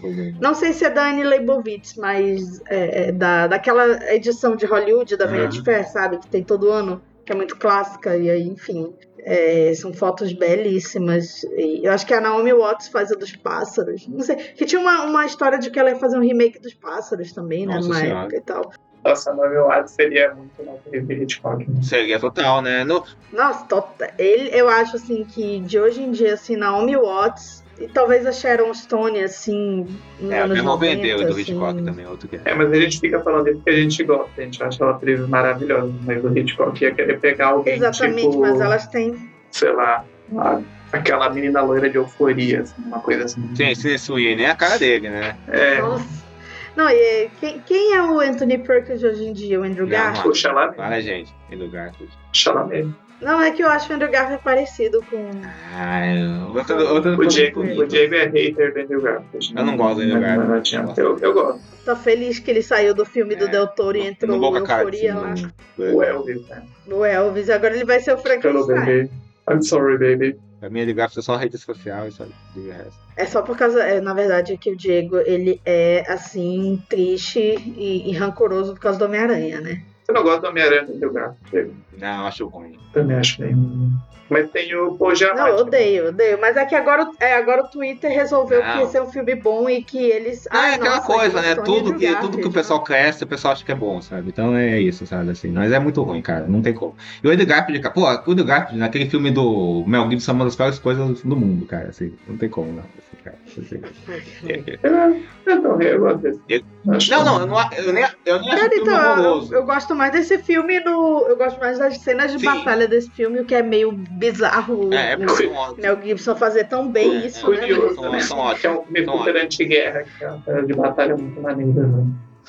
Não, eu, o Mel Gibson fazer cenas de violência muito não, bem, é o, né? Não, é o, filme- é o, filme- é o né? filme, é o filme mais. É o filme mais pró-guerra, anti-guerra já feito, né? É, na verdade, é. né, assim. Mas é. Mas, mas o Não, filme eu, tem. eu- eu escrevi uma crítica pra esse filme que deve ser Mas- horrorosa. mas o filme tem- tá? Então, enfim, eu queria pagar Não, mas isso na eu não odeio não, assim, pra deixar claro, assim, eu acho até que tem coisas legais, assim, né? Apesar do Mel Gibson, um cara É, ele é esquecível, né? Eu não lembrava da existência dele até tu falar Apesar, agora. apesar dele ter.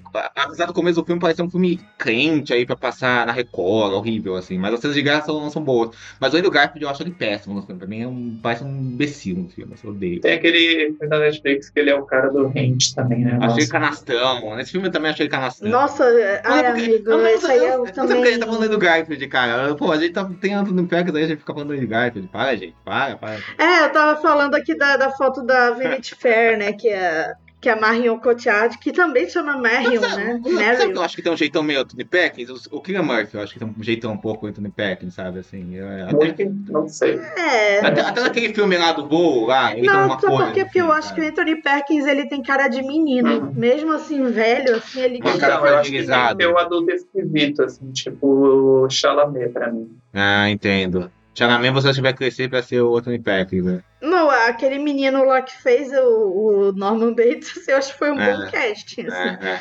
O, o, o- Esqueci o nome dele, Fred Highmore. Isso. Que ele mesmo É, é tem cara de verdade. criança, né? É, é, é, né? É que nem aquele ator que fez o Simplesmente Amor, que até hoje tem cara de criança. A gente É verdade. nossa, o Thomas não sei o que das contas, né? Assim. Tungsten Box. A gente não Isso. falou, né? Mas o, Exatamente. o livro do o livro que a gente citou do Psicose, quem deu o filme, né? O Hitchcock do 2012, que é um filme bem ruim, assim, eu não gosto dele, assim, sabe? Eu acho, eu É. acho o filme até meio moralista, acho que ele quer meio que apontar os dedos. Eu acho que Não, ele quer é- apontar o dedo, Eu gosto mais do Ah, The cara. Girl, que foi Eu ele lançado quer apontar o mesmo dedo das ano. pessoas e falar, tipo, ah, você gosta do Hitchcock? Olha ele aí, olha ele aí, hein? Eu só vi o The Girl. É, é. Não, não acho que é nem moralista, mas acho que é aquela coisa Ele é assim, quadradão, de é, uma sketch do Saturday Night Live, É, assim, tal, de... E acho que o, o casting, assim, ah, Scarlett Johansson, Janet Lee, ah... Sabe o que eu Óbvio. botaria de Lee? Que a cara dela, Morena Bacarim. Ninguém acredita em mim, mas eu juro. Ju- Juro pra vocês. Mas, e, a, e a Jessica Biel de Vera Miles, assim... E enfim. É. É meio que um maestro, né, gente? Porque, assim, o filme é mais sobre a esposa Isso, dele, né? que tá muito boa, né? Ela rouba a cena, né, inclusive, né? Mais do que ele, assim. É, esse é, esse é o maestro de 2012, mas, Mas é muito melhor bom, que esse filme, né? Do respeito aí. Olha! Não, porque esse filme, pô, é pra filme, sei lá, dá pra passar na NBC. Eu nunca sabe? vi esse filme. né? É, não é? Mas é engraçado que teve esse The Girl, né? Que foi do mesmo ano, né? Teve, teve. Do... Que é melhorzinho, né? Que Eu é acho melhor, eu acho, eu acho né? assim, a Miller É, muito bem. melhorzinho, né? É, tem, E tem teve o Tommy. Jones como Hitchcock, só que Tem, tem essa tem, síndrome, tem, né? De tem. ser o, o ator que faz o filme menos famoso de um- uma pessoa real. É, ele Que fez ele fez Pote, o né? É, é meio quadradão, né? No É mesmo ano, mas né? tem- é melhor, assim, sabe? Dá- é digno, sabe? Mostrar lá da versão dela tal, assim. É porque eu acho que ele é mais interessante assim na, no- na questão assim, a atuação da Sienna Miller eu acho Sim. mais interessante porque ela é que é o, é o âncora É. do filme, o Hitchcock não é a âncora que até meio. O filme chama The Girl, uma coisa, né? tipo, um monstro, né, no filme e tal, assim. Não, não que ele não fosse também na vida real, né? Mas, tipo, é um tom a mais, né? É, é bem exagerado, né? No, no garoto, ele é, um, ele é praticamente um Norman Bates. Tá? É muito esquisito. É, gente, mas assim, é- é- na memória dela, assim, Com certeza, é, o- com certeza, com certeza, com certeza. com Assim, certeza. é um- era um cara absurdo, ele perseguia ela, né? Com Assim, certeza, ele, com ele, certeza. ele foi o stalker dela e meio Foi que só pra- é, congelou a carreira dela depois, né? Tem uma coisa que a Tip Harris falava, né? Que se fosse hoje em dia, o Hitchcock seria processado em Migon, um esporte sexual, etc.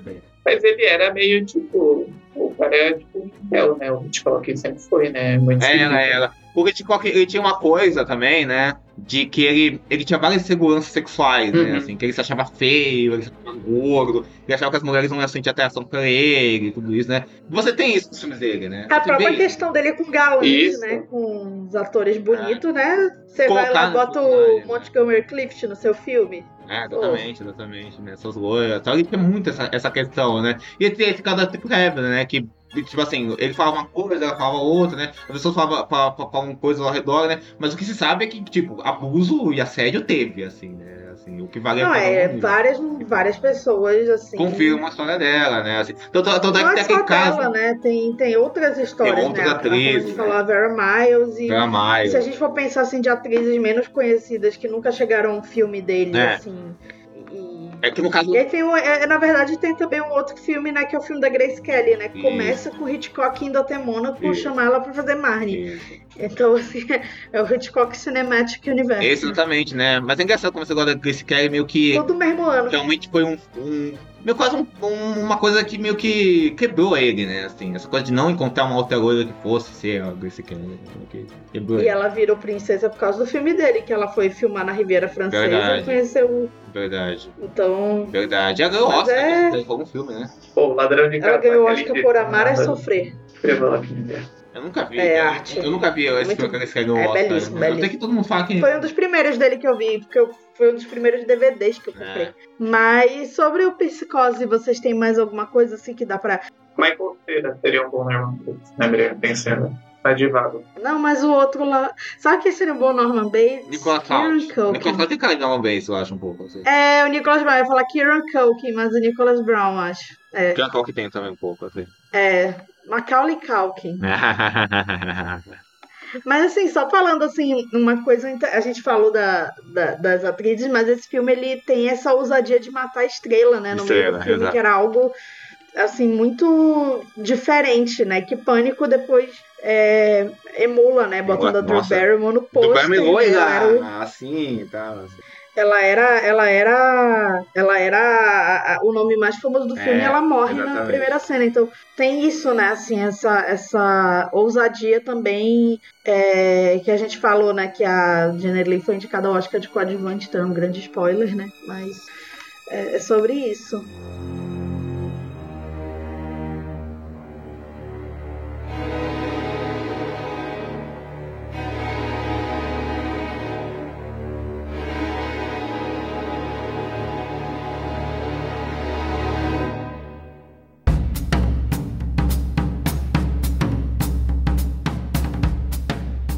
É isso, gente. Vamos então às notas. Assim, espero de todo o coração que a gente comece o ano com o Clube dos Cinco. E eu já vou dar minha contribuição, que é cinco saxofones. Eu vou no Diego, eu vou no Vincent, porque eu vi, eu vi a nota que ele deu no Letterboxd. E, enfim, né? Questões. Mas, Diego, Cinco, pra mim, é um dos melhores do cinema, como eu falei. É o meu Hitchcock favorito. Ah, acho que essa coisa, ah, o maior, o melhor, isso não existe, sabe? Isso é muito particular. Ah, mas é o que eu mais amo, que eu mais tenho relação, que eu mais sou fascinado. Eu acho um filme hipnotizante do começo a fim. Ah, tem que estar numa lista de melhores de, pra mim, assim, não teria como não pensar nele. Eu acho que é isso, é um filme que eu acho que resume o cinema, né, cara? Assim, você resumir o cinema num filme só, né? Isso de um cara que fez várias obras-primas, é um dos caras que mais dominou a linguagem, que mais dominou o cinema, eu acho espetacular, né, cara? Então eu acho um filme hipnotizante mesmo, assim, sabe? Um filme que é, que é um pouco essa, é- esse resumo do, da tensão, do medo e da psique, da relação humana, né? O nome, talvez psicose, né? Psycho, né? Talvez seja um dos títulos mais apropriados já dados pra qualquer filme, né? Então, é engraçado. Psicose, o, a tradução, é, o psycho, né? É. o psicopata, né? Não é o psi... Mas acho que psicose é um título bom. É um bom título, é um também. bom título, né? E aquela coisa, né, cara? Eu acho que é um filme que, para além de ser o filme assinatura do cineasta, né? Nem sempre o filme assinatura do cineasta vai ser o seu filme favorito, às vezes é, às vezes não é. Eu acho que é o filme que resume pra mim o Hitchcock, sabe? Eu acho que o, o, tu- o- cara, só não tem um homem errado, mas quase tudo que é o Hitchcock tá aí, sabe? Assim, só, só não tem isso, assim, sabe? Então é um filme. É uma obra-prima, uma obra-prima. Vincent, você vai ser capaz. É, mas a minha nota é 5, o saxofone sempre foi. Uh, Ah, tinha- não, não. A, tá, aqui o teu log, o mais recente antes desse de hoje, ele tava 4,5. Tava Né? 4 e o de hoje foi 5. Então, depende, né? Ah, então. Se a gente gravar de novo, talvez não seja, mas o de hoje é 5. E- Tá muito bem. Mas enfim, é um filme pra mim perfeito mesmo. Eu não sei se é o meu favorito do Hitchcock, acho que não. Acho que eu gosto mais de outros, mas é, é maravilhoso. Aí eu tenho essa história com ele de ter visto ele mais velho e tal, já conhecendo muito do filme. E pra mim é, é um resumo também de como o Hitchcock fazia esse filme popular, no sentido de que ele é um gênio super formalista, super ah, Requintado. requintado e di- diferente, até experimental muitas vezes, mas também é, sobre tudo, tudo isso, ainda é um filme muito submisso à história, muito clássico, muito Populista, no melhor dos e, sentidos. tipo, Isso, exatamente isso. assim, super econômico, super incrível. assim, Pra mim, perfeito. Né? Arte. Dead Cinema. Bom, vamos agora à nossa participação do ouvinte. Assim, a gente tá é, não é inaugurando, porque a gente já teve um piloto né, no ano passado, mas agora vai ser constante, é, de ler alguma mensagem, assim, em relação a algum episódio, algum pedido. E vamos começar com a minha amiga Lorena. Oi, amiga, tudo bom? E ela sempre me fala isso, mas agora vai, foi público, né, que tá na hora de prestigiar a Carrie Ann Moss. E, assim, Memento é um filme que com certeza vai aparecer aqui, Realmente. mas mas assim, pro, pra você, amiga, o Vincent, o filme preferido dele é Matrix. Então, ele tem que advogar pelo Porra. Matrix aqui, Ô, né? ô, pode falar, Miss, você pode falar. Você pode interromper, não. Não, não, tem que, tem que ter aqui. Matrix pra mim tá. pô, é- muito um filme. Não, pode não ser um filme de super cine, mas é um filme de tela de sucesso. É, é um filme É, de mas o 2 e o 3 eu acho mais super cine. E eu adoro, eu gosto de todos eles. Mim, Incrível. trilogia, quadrilogia perfeita. aí. Tem um filme com a Karen Moss que ela faz no, que ela faz uma personagem secundária no filme, mas que é um filme super cínico, inclusive é um filme cunhado de Hitchcock, que é o Paranoia. Não sei se você lembra desse filme do MacD. Ah, é verdade. É, Ela faz- divertido ela- gente falar é. É um bom filme esse filme. é muito. Não, é- é, é Não, mas a mãe do Shia É, não, é, não, é no, não é no MacD não, pô. É, é do DJ La Caruso. Tô louco, assim, né? É muito, é, mas é divertido esse filme. Se fosse do MacD, ia ser um filmaço. Ia ser um filmaço. Não, mas assim, acompanhando o fandom da Lorena, o fandom Carrie Ann Moss, o fandom Ken, do qual a minha amiga faz parte, assim, eu, eu, eu não assisti os filmes, mas eu ouvi falar de filmes, assim, ela tem uma filmografia, assim, muito super cine, inclusive ela participou do spin-off de Melrose Place, que é um spin-off de Beverly Hills 90210, então, assim, é, talvez é um nome pra gente Com prestar certeza. atenção. Ela tá naquele Planeta Vermelho também, que é um fracasso do Bob Kilmer, né? Tem que. Vários filmes aí são, são possíveis. Né? Então vem aí, em algum momento desse ano vem aí Com Moss. certeza.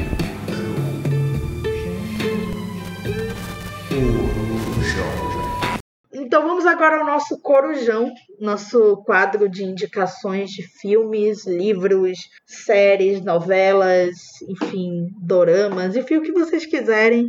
É, shows, né? No caso do nosso amigo Carlos. Começar com o Vincent, depois o Diego, aí eu. Ah, bom, vou indicar uma coisa de cada, porque a gente viu tanta coisa nas férias aí, né? Principalmente coisas do, do ano passado e tal, mas eu vou, vou indicar, vou reforçar minha indicação aí do Hitchcock Truffaut Entrevistas, né? Que é o livro que o Truffaut você tá falando.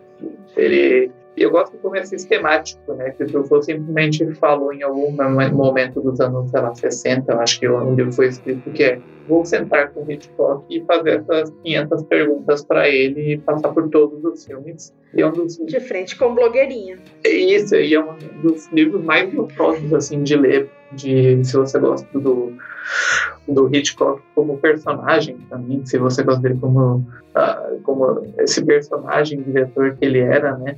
Ah, porque ele literalmente começa falando, ah, vamos começar aqui anos 20, esse filme que você fez sob encomenda, e ele e, e é uma biografia do Hitchcock, meio autobiografia, porque ele mesmo que conta, mas ao mesmo tempo é um, um, um papo sobre cinema, assim, então é muito legal de ler. E é engraçado que ele começa falando mal de crítico americano, né? Que é engraçado. Que momento. Ah, e, o, e, e daí eu vou indicar um filme, uma série, um filme que eu vi em cabine essa semana, que vai estrear no cinema em breve, então talvez esteja passando aí nas capitais, principalmente, que é o um filme que passou na mostra, mas eu não tinha visto, que é o Bizarro Fate das Fossas É, Abissais, devia ter um visto. desenho animado brasileiro. Ah, que é bem legal, assim, não é perfeito, eu acho que ele tem umas coisas meio, vai para uns discursos, às vezes um pouco que fogem um pouco do, do- da potência que o filme tem, mas ele eu, eu gosto porque ele é um filme de personagens esquisitos fazendo coisas esquisitas com uma animação meio esquisita, então é um daqueles desenhos animados que tiram ao máximo né, do fato de ser um desenho animado, né? Então ah, coisas que não funcionariam de forma nenhuma num live action, por exemplo, é um bem personagens cativantes, assim, um bem bacana, pequeno, brasileiro, assim, que vale ver. E uma série que eu tô revendo, ah, que eu tava em algum festival na mostra ou na festival, vou fazer uma denúncia aqui que eu tava na mostra, ou eu tava na, em Curitiba, não lembro qual festival que eu tava, e a Carol começou a ver sem mim, eu falou, não, falei, não, esperem pra ver juntos, que é Toma Lá da Cá. A gente começou a ver desde o. A gente começou a ver desde o Sensacional. início. E é, é uma série incrível, assim, do, do, do, pra mim, a melhor série do Miguel Falabella, eu gosto mais do que de Sair de Baixo. É sobre essas duas famílias aí. Se Sai de Baixo era sobre a classe média rica decadente e Tomada da Cá é sobre a classe média emergente ali, pós uh, anos 2000 brasileiros, que tem essas duas famílias com uma relação familiar Uh, um é ex do outro, e daí são dois casais, o casal era ex do outro casal, coisa complicada, mas é uma série maravilhosa de, de comédia, assim, super. Modern Family. É, tipo Modern Family, mas é uma série que ele pega numas coisas assim que hoje em dia só talvez. A Modern Family veio depois, depois, eu acho. É que hoje ele pega umas piadas que talvez hoje em dia fossem consideradas inapropriadas, assim, mas uh, o, o, elenco é incrível, tem um timing maravilhoso de, uh, de personagens e tal, e ela funciona toda nesses dois apartamentos, uh, um de frente pro outro aí.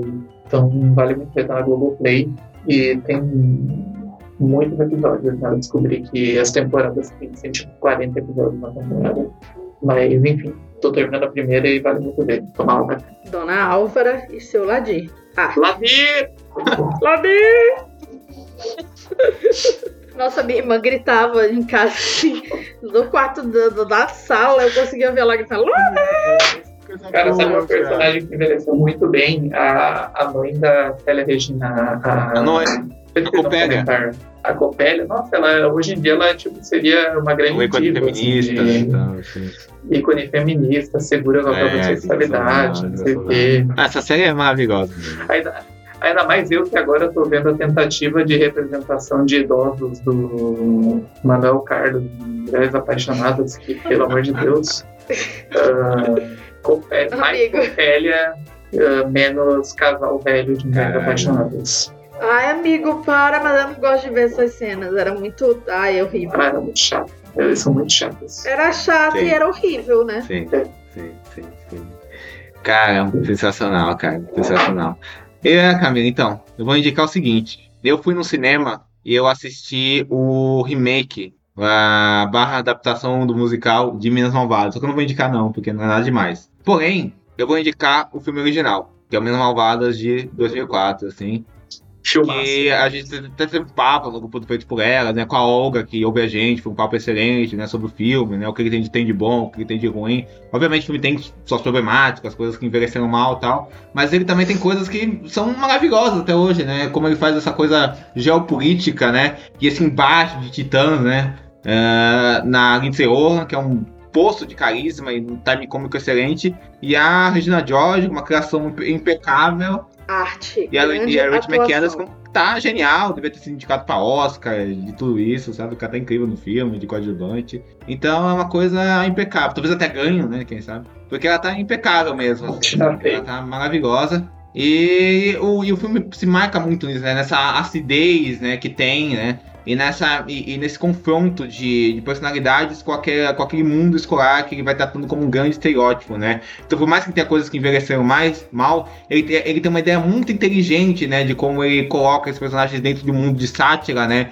E de como ele trata essa coisa de um, uh, de um, uh, de um discurso de sonoridade, um discurso de rivalidade feminina na sociedade, de tudo isso, e de castas sociais e dessas questões, né? Que eu acho que são muito boas e que persistem até hoje. Além do filme ter um texto muito inteligente da Tina Fey, que tem um olho para essa comédia de situação que eu acho que é bem bom, né? Apesar das problemáticas dela. E que eu acho que é muito bem dirigido pelo Mark Wahlberg, né? Que coloca uma coisa muito vivaz no filme, né? É, é até subestimado quando se fala da, da, direção desse filme, que eu acho que é uma direção que além de colocar esse tom colorido, vivaz o filme, né? É uma direção que acentua essa acidez que o filme tem, né? Do texto e, e dos atores. É pena que uma costa pra esse filme morreu completamente, né? Um cara que entregou pra gente Freak Friday e Garotas Malvadas depois fim de carreira. Mas, cara, garotas mais cara, meninas malvadas é excelente.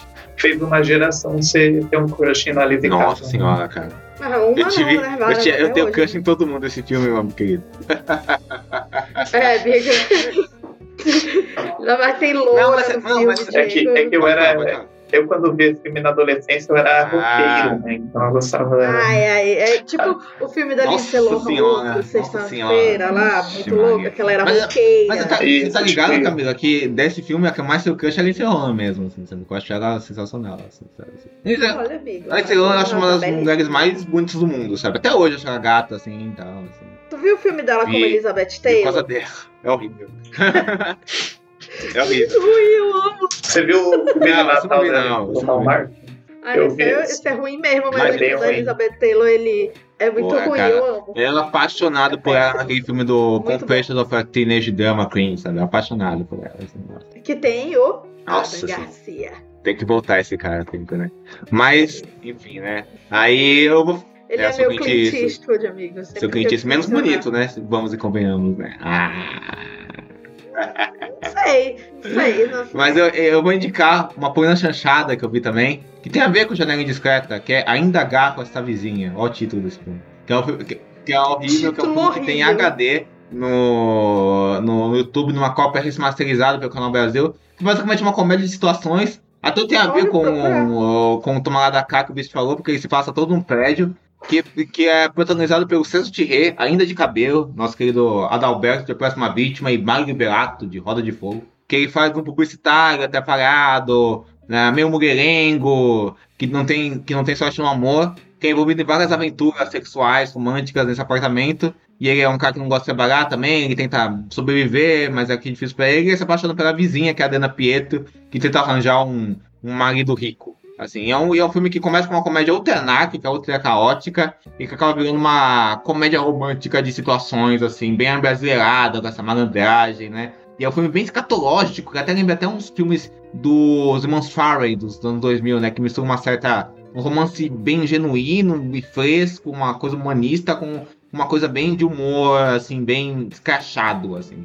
E é um filme muito, é, muito bem ambientado, né? Ele tem takes do apartamento que são excelentes, né? E tem um, uma- essa comédia de costumes que é muito boa, recomendo mesmo. E eu vi outra boa chanchada que é Eu Matei o Sufrável, que é dirigido pelo Antônio Calmon, que eu quero trazer pra cá, que é tipo assim, é o que, é o, que o teu pedilite gostaria de ser. Porque é um filme. É um, é um filme. É um filme que se É um filme de um. que é protagonizado por um, pelo cara que fazia parte do Esquadrão da Morte, que matou o Sufrável. O Sufrável é aquele personagem do assaltante, meio Robin Hood, que depois foi tratado no filme do Babenco, né? Que é protagonizado pelo Reginaldo Varia. E o cara é tipo um salva-vidas, um de chácara do estado do Rio de Janeiro, né? Um personagem que hoje em dia claramente trabalharia pra família Bolsonaro, né? Assim, entendedores entenderão? Assim, né? No filme tem, É tipo quando a gente vê novela e pensa, nossa, isso aí É, apertaria o é bem 22 isso. com gosto, né? Na mano, na É bem- Carlos, todos, o né? Todos, né? Todos, elenco todo, todos. né? todos. O elenco. Não, Edvige seria petista. É. Seria a exceção à regra, né? A, a, O pai da Paulinha e também, Rafaela também. O pai da Paulinha seria, seria mas não, ia falar Não, pra não sei. É, mas é verdade. Esse populismo Clara e. Rafaela, eu acho que seriam. Clara e Rafaela. Isso, e Nossa, mas essa não. É, É verdade. é, é muito bom. Vou- Tá aí uma thread. O já deve ter de personagem. Novo, né? O, o, o turno eu Marcos. botaria no Bolsonaro. É. É. Não, acho que o Tony Ramos votaria Mas no todo mundo que mas votou a no- Helena É, votaria mas no Bolsonaro. Todo mundo que vota no novo no segundo turno. Não, vota exato, exato, exato, né? exatamente, exatamente. O, To- o Tony, Ramos, o Tony Ramos meio. Não, ele O não Tony- iria votar o Marcos porque ele ia estar O Tony perseguindo o Ramos, meio- pela o Tony. Ramos esquerdomacho, claramente cara, eu votaria no, no Lula, né? A gente sabe, assim, com certeza. É, a, a Cristiane Ferroni seria petista. Tony Ramos ia votar no Ciro. Ia, total, total, total, total. Mas aí, eu- mas aí eu tem isso, né? O filme é uma reflexão do Brasil reacionário feita a partir desse próprio Brasil reacionário. Então, ele fica bem num linear entre uma. O, o, um linear entre uma celebração e uma crítica dessa figura do Mariel, que é interpretado pelo Jesse Valadão, né? Que tá o mais maravilhosamente canastrão possível, fazendo esse cafajeste, que é quase um zumbi de tão frio que ele é, sabe? Então é um filme que é, é- é- é quase uma. Ele não cai no lado de propaganda porque ele adentra muito numa mente doente, sabe? De um ser asqueroso, que é esse Brasil, Brasil reacionário, sabe? E ele é um filme que é, formalmente tem um rigor que é maravilhoso mesmo, assim, de grandes, grandes cenas de capturas em espelho e tal, assim. Eu, eu poderia dizer que é o nosso Dirty Harry, mas acho que seria uma coisa muito reducionista, sabe, pra, pro filme, né? Porque ele é muito mais particular do que É, tá aí, sabe? tem Assim, que ele ter é um filme espetacular. Eu quero trazer ele pra cá um dia, sabe? Porque é um filme muito foda e ele é dirigido, Camila, pelo nosso querido Antônio Calmon, né? autor de. Grande Autor de autor de, novelas Eu não que sei Eu não sei são se, meio esquecíveis, né? se esse filme, mas o Jéssica Valadão tem É, que estar entendendo. Ele faz um filme muito de bacana, ouro, né? Totalmente. O próprio Cafajeste, né? Sim. Com, com certeza, com certeza, com certeza. E eu queria recomendar uma série também, que é The Wire, que eu tô revendo episódios específicos da quarta temporada, que eu acho uma, uma das melhores temporadas feitas na televisão, sabe? Eu tava... Essa é o da escola? Da escola, da escola, sim, né? Então, Sensacional. é incrível, sabe? Eu, ta- eu, eu tava revendo a cena que. A, a última cena do episódio 12, que é uma cena. Uma das cenas da televisão mesmo, assim, que é incrível mesmo. E acho que essa série é uma. É, é tipo assim. Ela é tipo um, um, um manifesto social extremamente bem filmado, extremamente bem roteirizado e com uma humanidade incrível, sabe? É, em, em como ele vê o sistema educacional e como. É, e tudo uma pirâmide que acaba batendo mais fraco, que nesse caso são as crianças, né? E esse fracasso que é a, a, a injustiça social no seu mais alto nível, né? E co- como ela afeta as pessoas, né? E pra terminar, eu já dei muitas dicas, mas eu queria indicar esse livro aqui, que é Especu- Especulações Cinematográficas, do já citado Quentin Tarantino, que é um livro de análise do Quentin Tarantino sobre os filmes dos anos 70 que ele gosta, mas também é um livro que ele faz, tipo, ah, exercícios de, de previsões do que poderiam ter sido. Então, o que poderia ter sido Taxi Driver, dirigido pelo, Martin, pelo Brian De Palma ao invés do Martin Scorsese, e coisas assim, sabe? Olha, E aí, além de fazer análises dos filmes e tal, assim, né? Então é um, é um livro bem interessante, né? E o Felipe Furtado comentou comigo no Twitter, né? Que é, um, que é um livro que a cada bom take você vê o, o Quentin Tarantino falando uma coisa que você fica, meu Deus, cara, por que você tá falando isso? Mas é sensacional, cara, porque o Tarantino é um cara que fala com muita paixão e que quando acerta, acerta muito, assim. E ele tem uma escrita bem gostosa de se ler, assim, sabe? Então eu recomendo muito e tem muitas dicas de filmes muito bons, assim, análises é, cinematográficas bem legais, assim, então vejam. Inclusive, voltando ao assunto, que a Camila vai falar que você fala do Clint, mas ele faz uma análise do Dutch Harry, então é isso, só digo isso. Ah, é claro, claro que ele faz. Mas enfim. Bom, as minhas dicas, é, a gente tá nesse processo aí de votação da lista dos anos 70, né? Aí eu tenho dois filmes. Eu quero, eu quero botar um filme de cada diretor, né? Então eu resolvi fazer um tiratema de dois filmes que eu amo do Genial. Peter Bogdanovich. É, que são Lua de Papel e A Última Sessão de Cinema. Acabei decidindo pelo- por colocar a Última Sessão de Cinema no, na minha lista, mas os dois são obras-primas, assim, são é, realmente esse momento da, da nova Hollywood que estava em ebulição, assim, o melhor momento da nova Hollywood que provavelmente, né, na minha opinião, talvez seja o início dos anos 70, Pode, nessa né? primeira metade. É, e, e são dois filmes lindos. O A Última Sessão de Cinema, né? é Dawson's Creek todo, né? Inclusive tem o episódio de Dawson's Creek que eles. que é o do. Enfim, o editor desse podcast não pode pegar spoiler, então só vou falar o episódio que é todo em efeito Rashomon, que são quatro histórias, a mesma história contada por quatro pontos de vista, Aham. e eles falam desse filme pra grande revelação, do, que eu não vou falar qual é. É, e tem Jeff Bridges, tem a Cloris Leachman ganhou o Oscar muito merecido, Ellen Burstyn e uma atuação que eu acho que é muito subestimada, que é a da que é da Sybil Shepherd, né? Que é, tem toda uma história de bastidores que aí eu Sim. recomendo vocês ouvirem a temporada do do You Must Remember This, né? Que é um podcast em inglês, mas é, também se vocês derem no Google assim bastidores de uma sessão da última sessão de cinema, vocês vão ver o que que rolou ali é, em relação a Peter Bogdanovich, a esposa dele, a Polly Platt, que fez a, o design de produção do filme, né? A direção de arte. E a Sylvie Shepard, né? Foi, né? Assim, se vocês acham assim que o que aconteceu lá da Olivia Wilde com Harry Styles foi babado, paralelo. isso aí é, realmente. Só que resultou num filme bom, né? No caso. né? Não tem nem comparação. E o outro filme é Lua de Papel, que é, enfim, um outro filme dele que ganhou Oscar de atriz coadjuvante, né? Pra Tatum O'Neill. E também tem histórias de bastidores muito intensas, principalmente no pós, né? Com o sucesso do filme que a Tatum O'Neill roubou a cena do pai, né? E é um filme sobre a Grande Depressão, é ambientado na Grande Depressão, e são dois. É um, é um, um trambiqueiro lá e, e uma garotinha, assim, adorável, assim. Ela Filme de tá, viagem ao passado. fofíssima e atuando maravilhosamente bem. É, e, e é filme de road trip também, né? O, a última sessão de cinema também é um, é um filme bem pessimista sobre. de coming of age, bem pessimista. Ambientado nos anos 50 e, e, e, com o cinema ali como um ponto assim de decadência daquela cidade. Então é, é, bem bonito.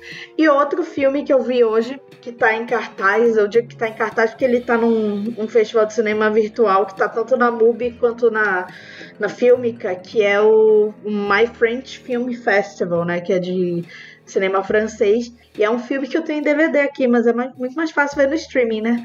Que é o Jane B por Agne V, que é um filme da Agne Varda sobre a Jane Birkin, mas é um filme, é um, é um documentário que é muito mais assim, ele usa da performance dela, vivendo outras, outras é, personagens, é, vivendo vários personagens, inclusive Janes famosas, né?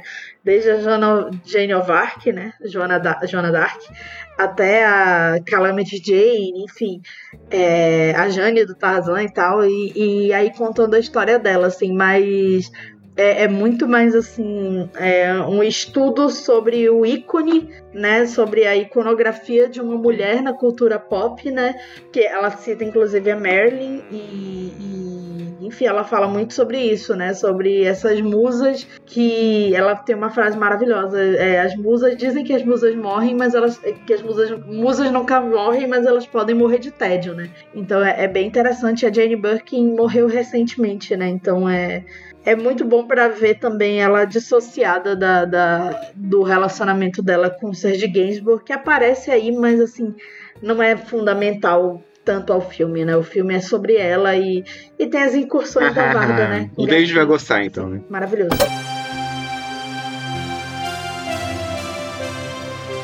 Então chegamos ao fim do nosso primeiro programa do ano é, e já estamos com o próximo no horizonte, porque eu sei que todo mundo assistiu Saltburn, mas a gente não vai falar de Saltburn. Pelo menos não por enquanto, não por agora. Vamos deixar o filme esfriar um pouco, né? É, é, um, é um filme muito quente.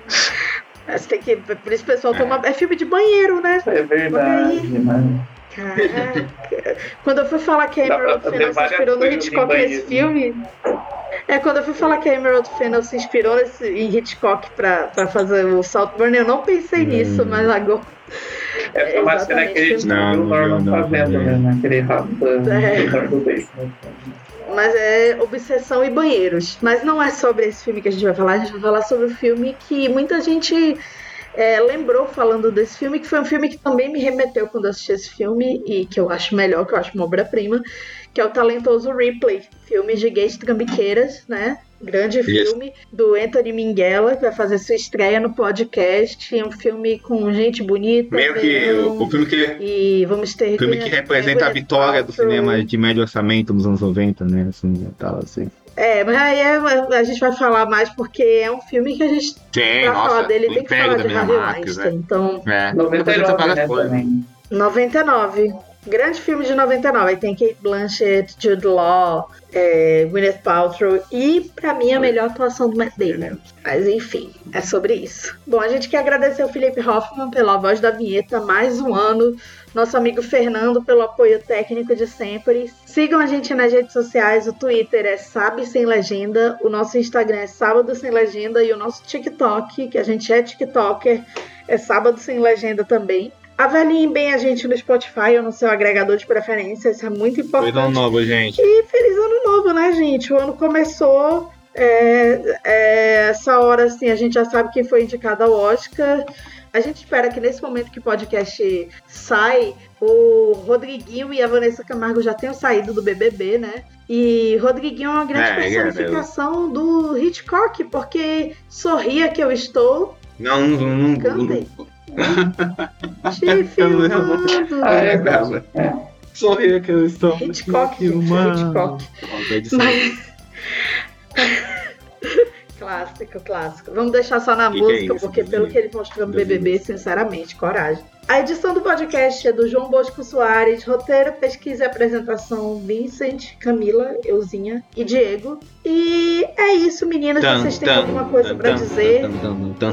É. Assim, essa música do Pulp Fiction, né? Não, Missão é Possível. Sejam felizes, queridos. Falou. Sejam felizes. Tomem banho. Tomem banho, gente, assim. Não vai aparecer ninguém para matar vocês no banheiro. Ou vai, né?